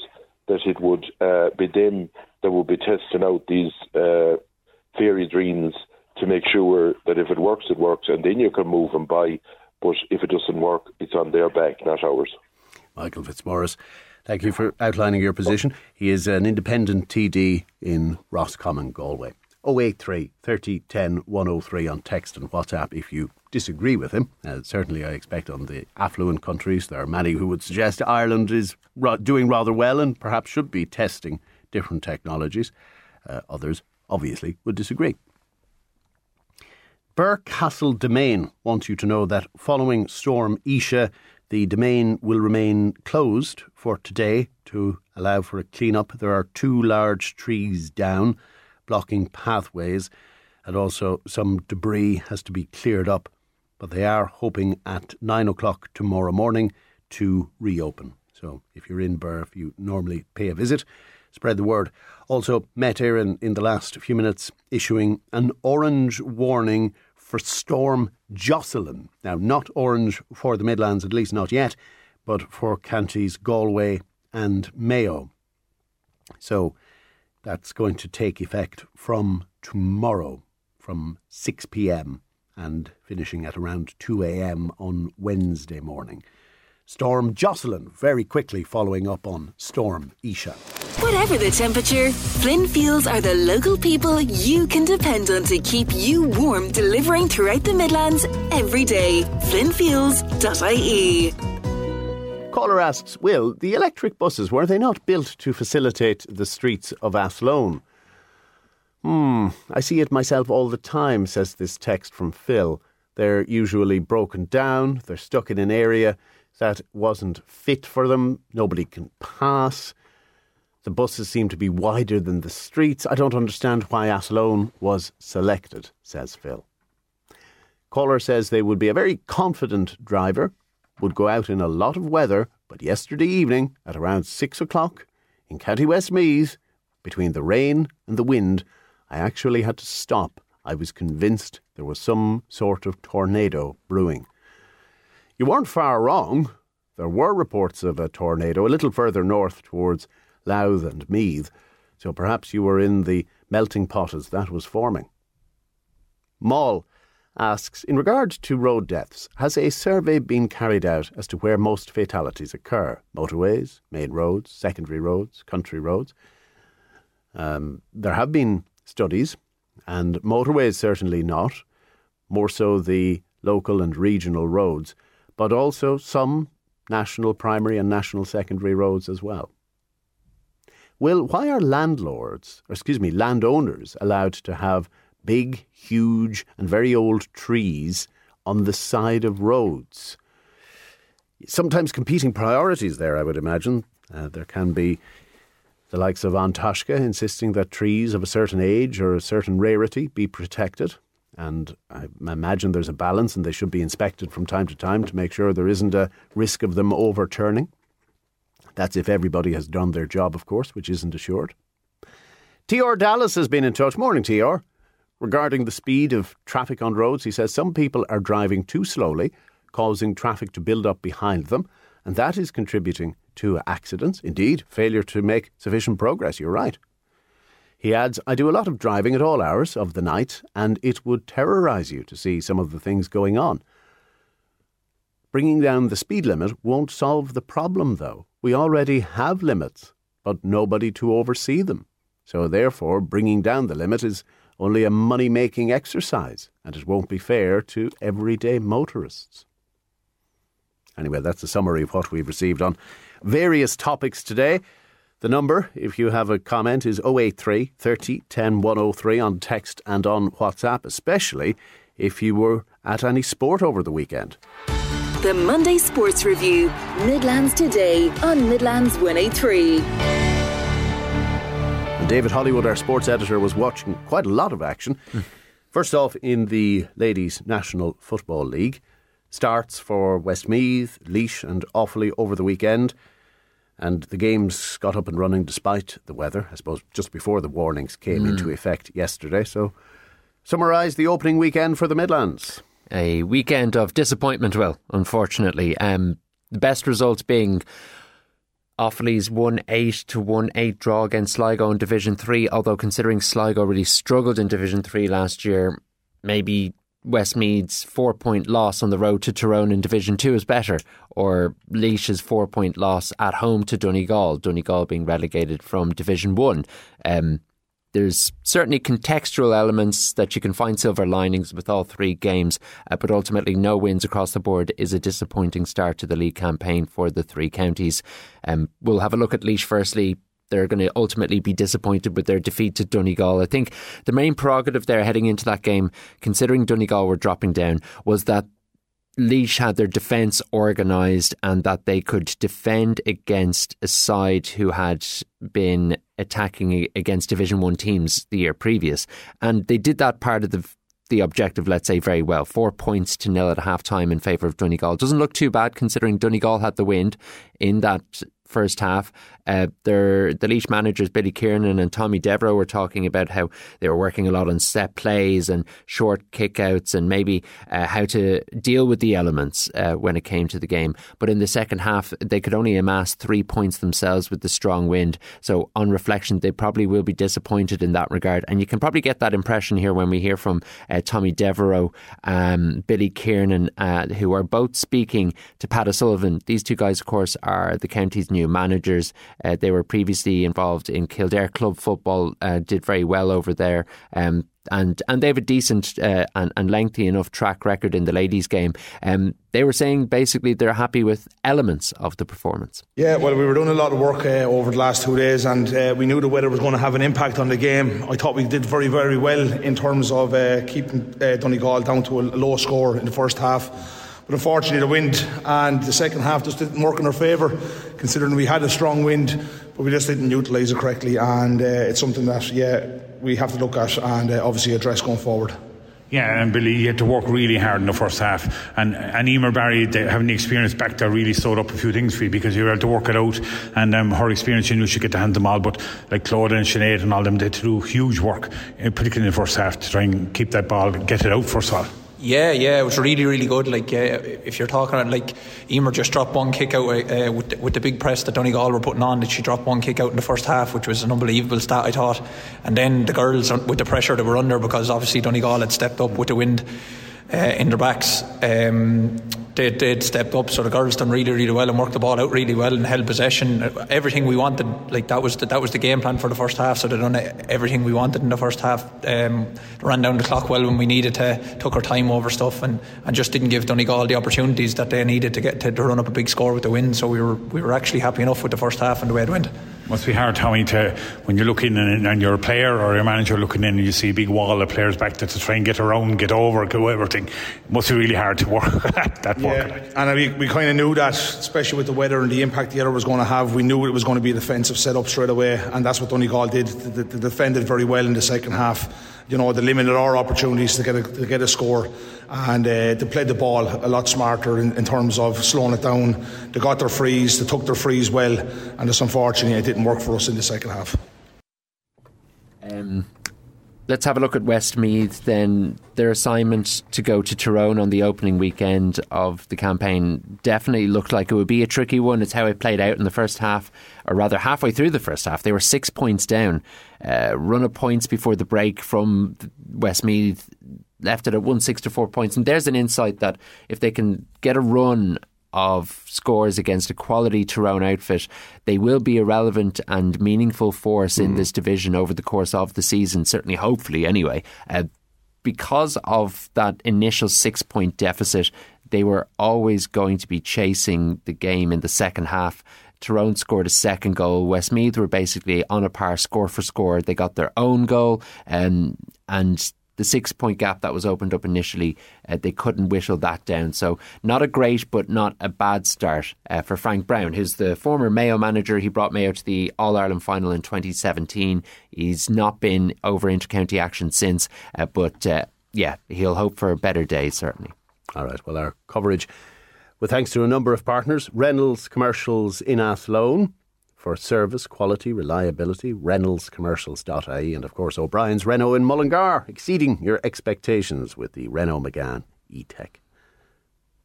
Now, there's been a fair bit of positivity around the Offaly ladies after a very difficult league campaign last year. The return of Greg Farrelly as manager seems to be popular, and they had Sligo at home yesterday, so they would have been hoping for a win. They would have been, and um, we had Ellie McAvoy on health and fitness uh, Friday, uh, just previous to the Sunday game. Uh, she's just been announced as the ladies' captain this year, and um, she was on in the capacity of her nutrition company, Full On. But uh, we talked a bit about uh, the game coming up on Sunday, and there is genuine positivity about uh, the direction they're going. a lot of the time, this can be manufactured or. Um, kind of, it feels forced, as it were, because you have to say it before the start of every season. Yes um, and and genuinely what you what I can speak to is a sense of sincerity. I've spoken to Greg, uh, the manager, uh, speaking to Ellie, uh, reading some of the comments in and around the camp.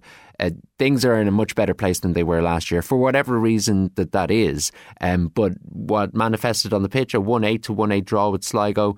Of course, the other side of this equation is you just don't know. Have Sligo come on in the off season? Are they much better than they were last year? Because they struggled last year.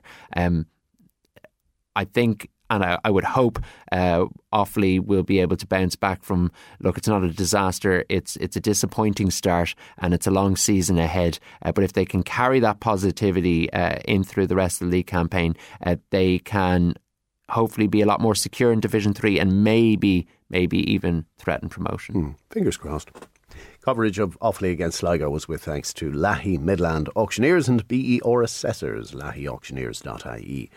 The All Ireland Senior Club Hurling Championship final saw O'Loughlin Gaels of Kilkenny and St Thomas's meet at Croke Park. So, what kind of game was it? It was uh, a physical game, and anyone who saw Loughlin Gaels against Kilcormac Killoughey there in the Leinster semi final uh, will not be surprised with that from their perspective. And same with the Galway champion St Thomas. Um, the winning of the game, though, came from two things. The first was how well St Thomas has reacted to going down to 14 after James Regan was sent off early in the second half. You know, you hear about this often when a team gets reduced to 14 men in, in, in GAA or, or in rugby or 10 men in, in soccer there's this effect, a compounding effect. The other team feels pressure to do instantly better, uh, and the defending team is resolved to survive because not conceding becomes an ever developing victory and and that dynamic definitely played in with this All Ireland final. Uh, the other reason uh, that St Thomas's won uh, was because Éanna Burke scored an unbelievable shot, uh, absolute beauty at the end of the game. He had no angle, he had no right to even consider shooting. He's right under the stand. The ball emerges from a ruck. The clock has gone past the allotted injury time, and um, I don't know. I, am not great at maths, so I won't do degrees. But from a very tight angle, uh, without any he can't even see it himself. He just um, smashes it over. It was it was phenomenal. The game was deadlocked at 17 points apiece at that point,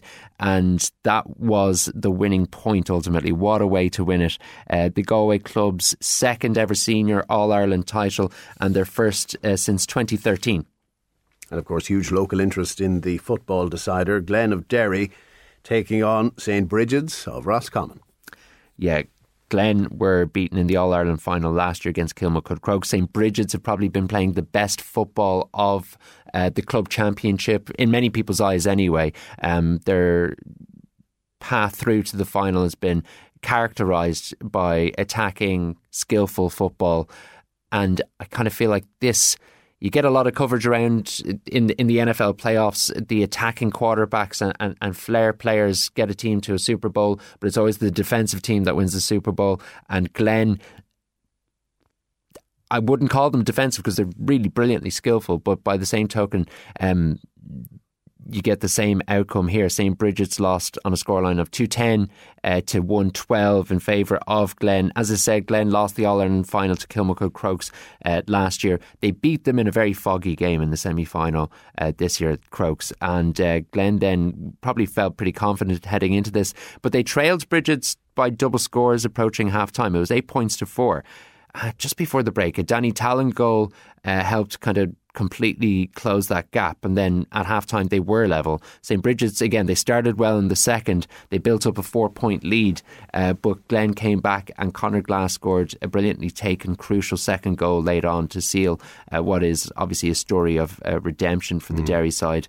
Um, Glen's Michael Warnock was speaking to Ashling O'Reilly after the game. It's really interesting to listen to this. He, he's talking about um, expectations and what he did and didn't have growing up. So, Ashling asked him, was it always a dream to win an All Ireland title? Um, it, it, probably wasn't, to be honest. Um, it was probably with to win the All Ireland Madeira because we didn't believe it was possible. Uh, coming up with Glen, you know, we we weren't we weren't involved in competing for, for senior championship. We weren't involved in Ulster club campaigns or All Ireland campaigns. But when you become a wee bit older at minor level and that, and you see senior teams and you start following that and understand that God, you can win an All Ireland club, then that becomes the dream. And when you lose numerous Derry Championship games, you felt that uh, you probably should have um, uh, got through. Then you start questioning whether you'll win a Derry Championship. And three years ago, if somebody had told us, would you win one Derry Championship in your career, would you took your arm off you know? So to be sitting here in this position um, three years later is just absolutely out of this world.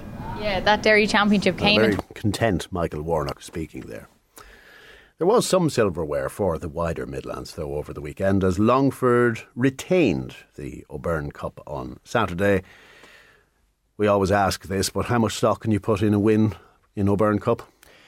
there's a limitation to the amount of stock that you can put into it for sure. But while it was a second string Dublin team and uh, Longford never made an impression after winning the O'Byrne Cup last year, uh, they have at least started this year winning games. They play Laois this weekend in their league opener, and they're going to be one of the favourites to get back uh, to Division Three in terms of promotion. Uh, the final score in the game was one twelve to nine points, and yeah, uh, it has to be said that when they were at their best last year, they were a challenge for any of the other Midlands counties. Uh, Laois and uh, rather Offaly and Westmeath came up against them in Division Three last year, and Laois will find them a very testing proposition uh, when it comes to their league opener this coming weekend. What stock can we put in it? We'll review that and give you an answer after the league campaign, maybe. Very good. Take a quick pause, but in a few minutes' time, Shane Lowry made his return to competitive golf over the weekend. And in cross channel soccer, still a winter break of sorts, but a few notable results to talk about. The Monday Sports Review, Midlands Today on Midlands 103. Now, if you're just joining us, David Hollywood is here from the Midlands 103 Sports Department. We move on to cross channel soccer, where only a handful of Premier League teams were playing in the sort of staggered winter break. Arsenal registered a big win on Saturday after a poor run of form. Yeah, they really needed that. They needed a big win in a number of ways. They went four games without victory. They conceded seven goals, scoring just two. Like, it's not a run of results that would end your title run, but it can be the start of the end if it upsets the group and they lose con- um, confidence in subsequent games and then they, they haven't got the wherewithal to beat the big teams when they have to beat the big teams. Enter Crystal Palace ideal opposition. They've won one win in 12. Their fans are turning on Roy Hodgson as they do every third year or so. Uh, really stale and stodgy to watch. Uh, so, look, you can imagine as Crystal Palace fans travelling um, around the country uh, watching boring, conservative, and unsuccessful football. It doesn't matter who's in charge or, or what experience they have. Uh, you're you're, you're going to get a bit annoyed at that, and that's what's happening there. So Palace tried to frustrate Arsenal, but it's probably hard to frustrate a side when they score in the 11th minute and they doubled that lead in the 37th. It was 3 0 um, until deep into injury time, and then Gabriel Martinelli scored a brace, uh, and his two goals doubled his league total for the season. Speaks to the issues he's been having. Uh, there was a cracker in London between Brentford and Nottingham Forest. Andrew Omobamidele, he played really well for Nottingham Forest. Uh, Nathan Collins, he was good for Brentford, so positive on the Irish front. Ivan Toney returned from his betting ban uh, to essentially win the game for Brentford. Forest took the lead through Danilo. Um, Toney equalised with like a tidy and cheeky free kick. Uh, it was just outside the 18 yard box. Uh, the referee laid the foam around the ball so as to mark where the ball is. And I hadn't seen this before. I'm sure it's been happening more often than I realise. He moved the ball about half a foot to the right, and then with his hand, he scooped up the foam and redistributed the foam around the ball once again. Um, so just interesting from a player who's been out of the game for. Uh, the guts of eight months or whatever it was for, for this betting ban, uh, not only to be physically in tune to compete and score and set up um, opportunities, uh, to be psychologically in tune to cheat in such an effective way, I thought was fascinating to watch. Um, as I said, it was uh, one all when Toney scored that free kick. Chris Wood made it two all. He's having a great season, and Neal Maupay, uh, Maupay, I should say, could not score for Everton, um, but he's got six for Brentford since rejoining them, and that was three points for them. An impressive win for Liverpool yesterday. They beat Bournemouth by four goals to nil. Um, Darwin Nunez and Diogo Jota uh, kind of filling in and picking up the slack for the fact that they don't have Mo Salah. Uh, he's away at the Africa Cup of Nations. Uh, but Liverpool, who are five points clear at the top of the table at the moment, they look primed and ready to push City all the way uh, to the end. But there's um, uh, barely a cigarette paper covering about three or four teams at the top of the table, which is uh, positive. Mind if we check in on that Africa Cup of Nations, actually, because there are a few big nations under pressure. There are. We mentioned Mo Salah and uh, Egypt. They nearly lost to Mozambique in the first round last week, and we covered that. Uh, it was possibly a worse game and result when they drew against Ghana 2 all this week, and that's because Salah came off injured. Now, I wasn't sure over the weekend if he was uh, going to make um, the game against Cape Verde. It's not as serious at first feared. It looked like he pulled his hamstring, uh, but I'm reading this morning that he will not be able to play against Cape Verde this evening. Cape Verde, um, dark horse in the competition. They got to the last 16 at the last Africa Cup of Nations. It was a huge surprise, uh, and this year uh, they look even better, and they are very much better than the sum of their parts because you know you do not have a huge level of quality player spread across mm. that team. Roberto Lopes, Shamrock Rovers defender, is uh, you know their starting centre half, and it's just great. He's actually he's not going to get to play Mo Salah now. I realise, uh, but uh, he will take the fact that they've already got six points from six. They're qualified for the knockouts. Uh, they could top the group um, almost certainly if they get a draw here. And you know, you're talking about a continental tournament semi final, possibly, uh, depending on the draw. So that's that's really interesting. Uh, elsewhere, in terms of the Africa Cup of Nations, Algeria have been misfiring. Draws against Angola and Burkina Faso mean they're under pressure uh, heading into the uh, later stages, and a couple of big wins. Nigeria beat Ivory Coast. The hosts are in a bit of bother. They need a win today. And Senegal uh, were 3 1 winners over Cameroon. And uh, yeah, look, that's the clash of the heavyweights. Senegal uh, certainly in better shape when it comes to this tournament than Cameroon. Senegal also defending champions. Well, we love a good underdog story anyway. And it's a similar picture at the Asian Cup. The favourites aren't getting it all their way either. No, not their own, uh, not all their own way. And both of them started off with relatively convincing victories. Three one win for South Korea over Bahrain. Um, Japan beat Vietnam 4 2. Uh, but in that time, or rather since that time, since the first round, uh, Jordan uh, held South Korea two goals apiece and Iraq beat Japan by two goals to one. So again, they can't afford any more slip ups. Japan play Indonesia on Wednesday, South Korea play Malaysia on Thursday. Uh, they should win those games, but they should have won their last two games and they didn't. So um, again, Premier League managers will be willing on the underdogs to get their best players back from these tournaments, uh, whereas we'll be doing very much the opposite, I suspect. Let's move on to golf and there are several listeners chomping at the bit, yeah. wanting to challenge you and other learned sporting types who last week were writing off Rory McIlroy, his propensity to have a brain fart, his psychological fortitude or lack thereof. And there he goes at the Dubai Desert Classic, and he becomes champion for a record breaking fourth time. So go square that circle. Yes, fair point. Fair point to anyone who would criticise on that basis. What to say? I mean, you know, he's world number two. He's rarely out of the top five in the world. Uh, he's always winning titles on the European and PGA Tour, and there's still something infuriatingly inconsistent about him.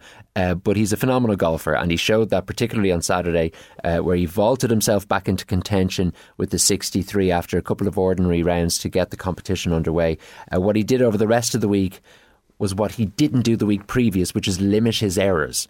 I think he made one bogey on the back nine when he had a three or four shot lead, and that that's encouraging because that is the kind of area where pressure has gotten to him. The one thing I would say as a qualifier here is that the field wasn't as strong as it was last week. Uh, the likes of Tommy Fleetwood made big shots on the way in, uh, whereas this week Adrian Meronk and Cameron Young kind of the opposite. Um, certainly, Cameron Young, who was really well placed uh, to win this competition, uh, shot a 74 in the last day, and you could tell that the pressure got to him. He's young, young enough, no pun intended. Mm. Uh, so he he he's probably still developing that side of his game. Um, regardless of the field being strong or not, you're playing against the course and yourself, as we said last week, and McIlroy saw it out. Even in his victory, though, I think you can hear certain aspects of his game are playing on his mind and you know what cost him last week was he was missing to the left and he landed in the water and a couple of times this week he missed to the left so uh, we can hear briefly from him here uh, after winning the Dubai Desert Classic you know, I started well last year with the win here. I was a little more in, in dramatic fashion on the last green compared to that there, but um, it's a great platform to build from. I know I'm playing good golf. There's still a couple of misses off the tee left. Shane Lowry made his return to competitive golf in California, and it was kind of an up and down time at the American Express Pro Am. Yeah, third round cut. He failed to pass that there. Uh, he bogeyed the fifth and triple bogeyed the sixth on his last round. Prior to that, he only had two bogeys from two rounds and was looking good. So hopefully, um, positive season to come for Lowry. The amateur Nick Dunlop won on 29 under, and in doing so, became the first amateur winner of the PGA on a PGA Tour event since '91. That was uh, Phil Mickelson. And remember, Lowry was an amateur winner of the Irish Open. Uh, Nick Dunlop does not uh, does not pick up 1.5 million dollars, uh, which he would have won otherwise. Wow. Okay, let's move on to golf. And in the Champions Cup, two Irish provinces progress to the last 16, two drop down to the Challenge Cup. Leinster, as ever, convincing winners. Uh, they beat Leicester 27 to 10. They'll play them now in the last 16. Munster lost to Northampton in a ridiculous fashion. They look to be in control once again and they let it slip 26 uh, 23. They play Northampton again in the last 16. Uh, Connacht great win, 27 10 against Bristol. And um, they go into the Challenge Cup with some momentum because they were losing their way through the Champions Cup until the last game. And Harlequins destroyed Ulster. Really negative from an Ulster perspective. Jacob Stockdale uh, would be hoping to fight for a starting place in the Irish Six Nations squad. He will likely not get that based on his performance against Harlequins there. Um, worth mentioning the AIL as well. Garryowen beat Buccaneers 33 to 17, but our sympathies with uh, the Byrne family. It's um, uh, Pat Byrne, Paul Byrne's father, Paul Byrne's the head coach of Buccaneers. He passed away during the week, and you know, like fair play to the team for getting a team out because the players attended Pat's funeral mass that morning. The game was delayed, mm. and they were seventeen 0 up at half time. So I think that you probably had that emotional drive, and then that complete kind of emotional collapse, as yeah. it were. Um, yeah. And Tullamore, they drew 20 apiece with Bruff in 2C of the AIL. More sport always on Midlands103.com, such as you can keep up with the Portlaoise Panthers back in National Cup final action and not going their way, unfortunately. But we have to congratulate the Irish men's hockey team.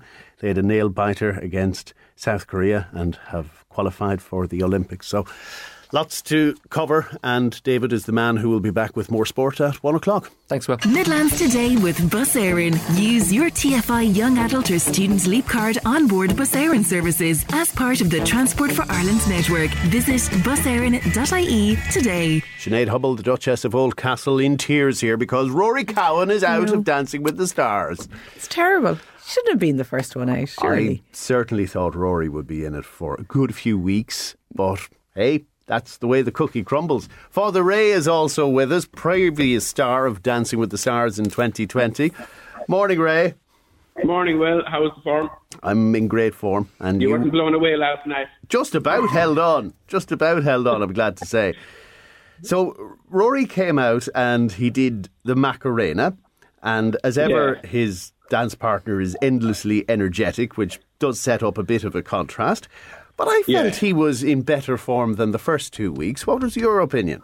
Yeah, I thought so too. But you could see, you know, he was enjoying it so much. I mean, I never saw anyone dancing and laughing so much on the floor together because he was just in stitches. He was enjoying it so much, and he, he you know, he spelled that out all the way. I was really surprised because he was really probably the entertainment package in all of the the eleven of them. You know. Um, so I was I was really taken back that he was actually gone so quick, you know. And, and by contrast, Davy Russell, who I think actually scored below Rory last night, yeah, he got twelve. Yeah, and Kylie did. Yeah, he only got the twelve. Yeah, yeah. Davy yeah, doesn't seem nearly as comfortable in his own skin. Probably not. Probably not. You know, probably not. He, he they were complaining that he he needed to work on the lower body anyway, the hip movement a lot for particularly for the Samba, you know. But interesting enough that that only three of the eleven got below 20. So which means there was eight got actually from 20 up to 25, which was a huge very, you know, I mean, mm. so little difference between between the top eight, really, you know, um, which I never noticed before, never saw before, really, in the competition, you know. Yeah, it, it makes it all the more difficult to pick an eventual winner, but it is in, right, yeah. in some ways then makes it clear who's perhaps next for the chop. So Davy will be feeling well, the pressure. Eileen, Eileen Dunne, perhaps? Eileen maybe, but then you see Eileen is, you know, you see they, you always used to say, and even Brian said it last night. It's the ones that are in the middle sometimes, and I, that's why I thought Rory was safe. That uh, would hang on there for a few weeks. That would be either ones at the very top or the the ones at the bottom were safest, and the ones in the middle or top were kind of more maybe in danger. But uh, last night didn't prove it anyway. It didn't prove that theory. Let's hear what the judges had to say. And on paper, this should have been a hot summer day, but in reality, it was like the weather outside the studio tonight. oh. Yes, it was. I know. Listen, I wish. You embraced it a little bit more because you have the musicality, and I love you so much. It brings so much laughter and happiness. That's all that matters. Oh, okay. Once I bring laughter and happiness, and as Elaine said, the right steps. I just forgot to hit. Okay. It was like one of those cheap cocktails that you get on the beach. Sweet, colourful, but if you had too much of it, you'd probably end up with a banging headache the following morning. Ah, Bit harsh. Here. So one judge compares it to a storm and the other to a hangover. Overall, Rory, I wouldn't say he was too worried about it anyway. No. No, I think when once it was over, he had no regrets. I'm delighted with myself that I did the show. Good I've on you. Good on three you. fabulous dances, and I've loved every minute of it. No regrets at all. I loved it. You were a joy to watch. And Gillian, your first time at Dancing with the Stars, amazing. Are you very proud of Rory? I what am he's very done? proud of you. You did your very best, and that's all I can ask. Thank you very much. You are wonderful. So, Father Ray, we're agreeing that perhaps on paper or on points that Davy Russell and um, Eileen Dunne are probably going to feel the pinch, have you an early favourite at this stage? Aris, hard, hard to call it really. Um, Blu Hydrangeas topped the poll last night, so you just don't know how that's going to go. Uh, Shane and Laura as well, they, they were 24. There was Jason and Karen. I'd say Jason and Karen could be. He put on a beautiful display last night and showing us on TV what it's like to be almost totally visually impaired and still trying to dance, which was which was really, really, really excellent. You know, but um, it's it's it's hard to it's hard to call it at this stage. There's there's uh, there's there's a lot, and you suppose, suppose like even though Rory's gone and we've only seen him for three weeks, you forget that Rory has been working on that probably since November. So he's been involved, you know, because that's when they start rehearsals in November. So November and December, they take a week off for Christmas, and then they're back into it again for TV, you know. So it's it's it just doesn't happen. He's just not in it for three weeks. He's been Yeah, in it for indeed. nearly six weeks before that, you know. Sinead, have you an early favourite? I haven't seen enough of them because I missed the first couple of weeks. Ah, so, that's a but cop obviously, out, Eileen cop Dunne, we, we're going to support her now. Yeah, Our well- only connection to the Midlands now. That, that's true. That is true. Father Ray Kelly, Sinead Hubble, thank you both very much for joining us. Thank you. Take care. Well, bye. Bye-bye. That's where we leave it this morning. The Duchess of Oldcastle did all the hard work and put the programme together, and we're already working on Tuesdays. I say we. We I might mean- be. I mean, she. We'll chat soon. Bye bye. Midlands today with Bus Éireann. Use your TFI Young Adult or Student Leap Card on board Bus Éireann services as part of the Transport for Ireland network. Visit buséireann.ie today.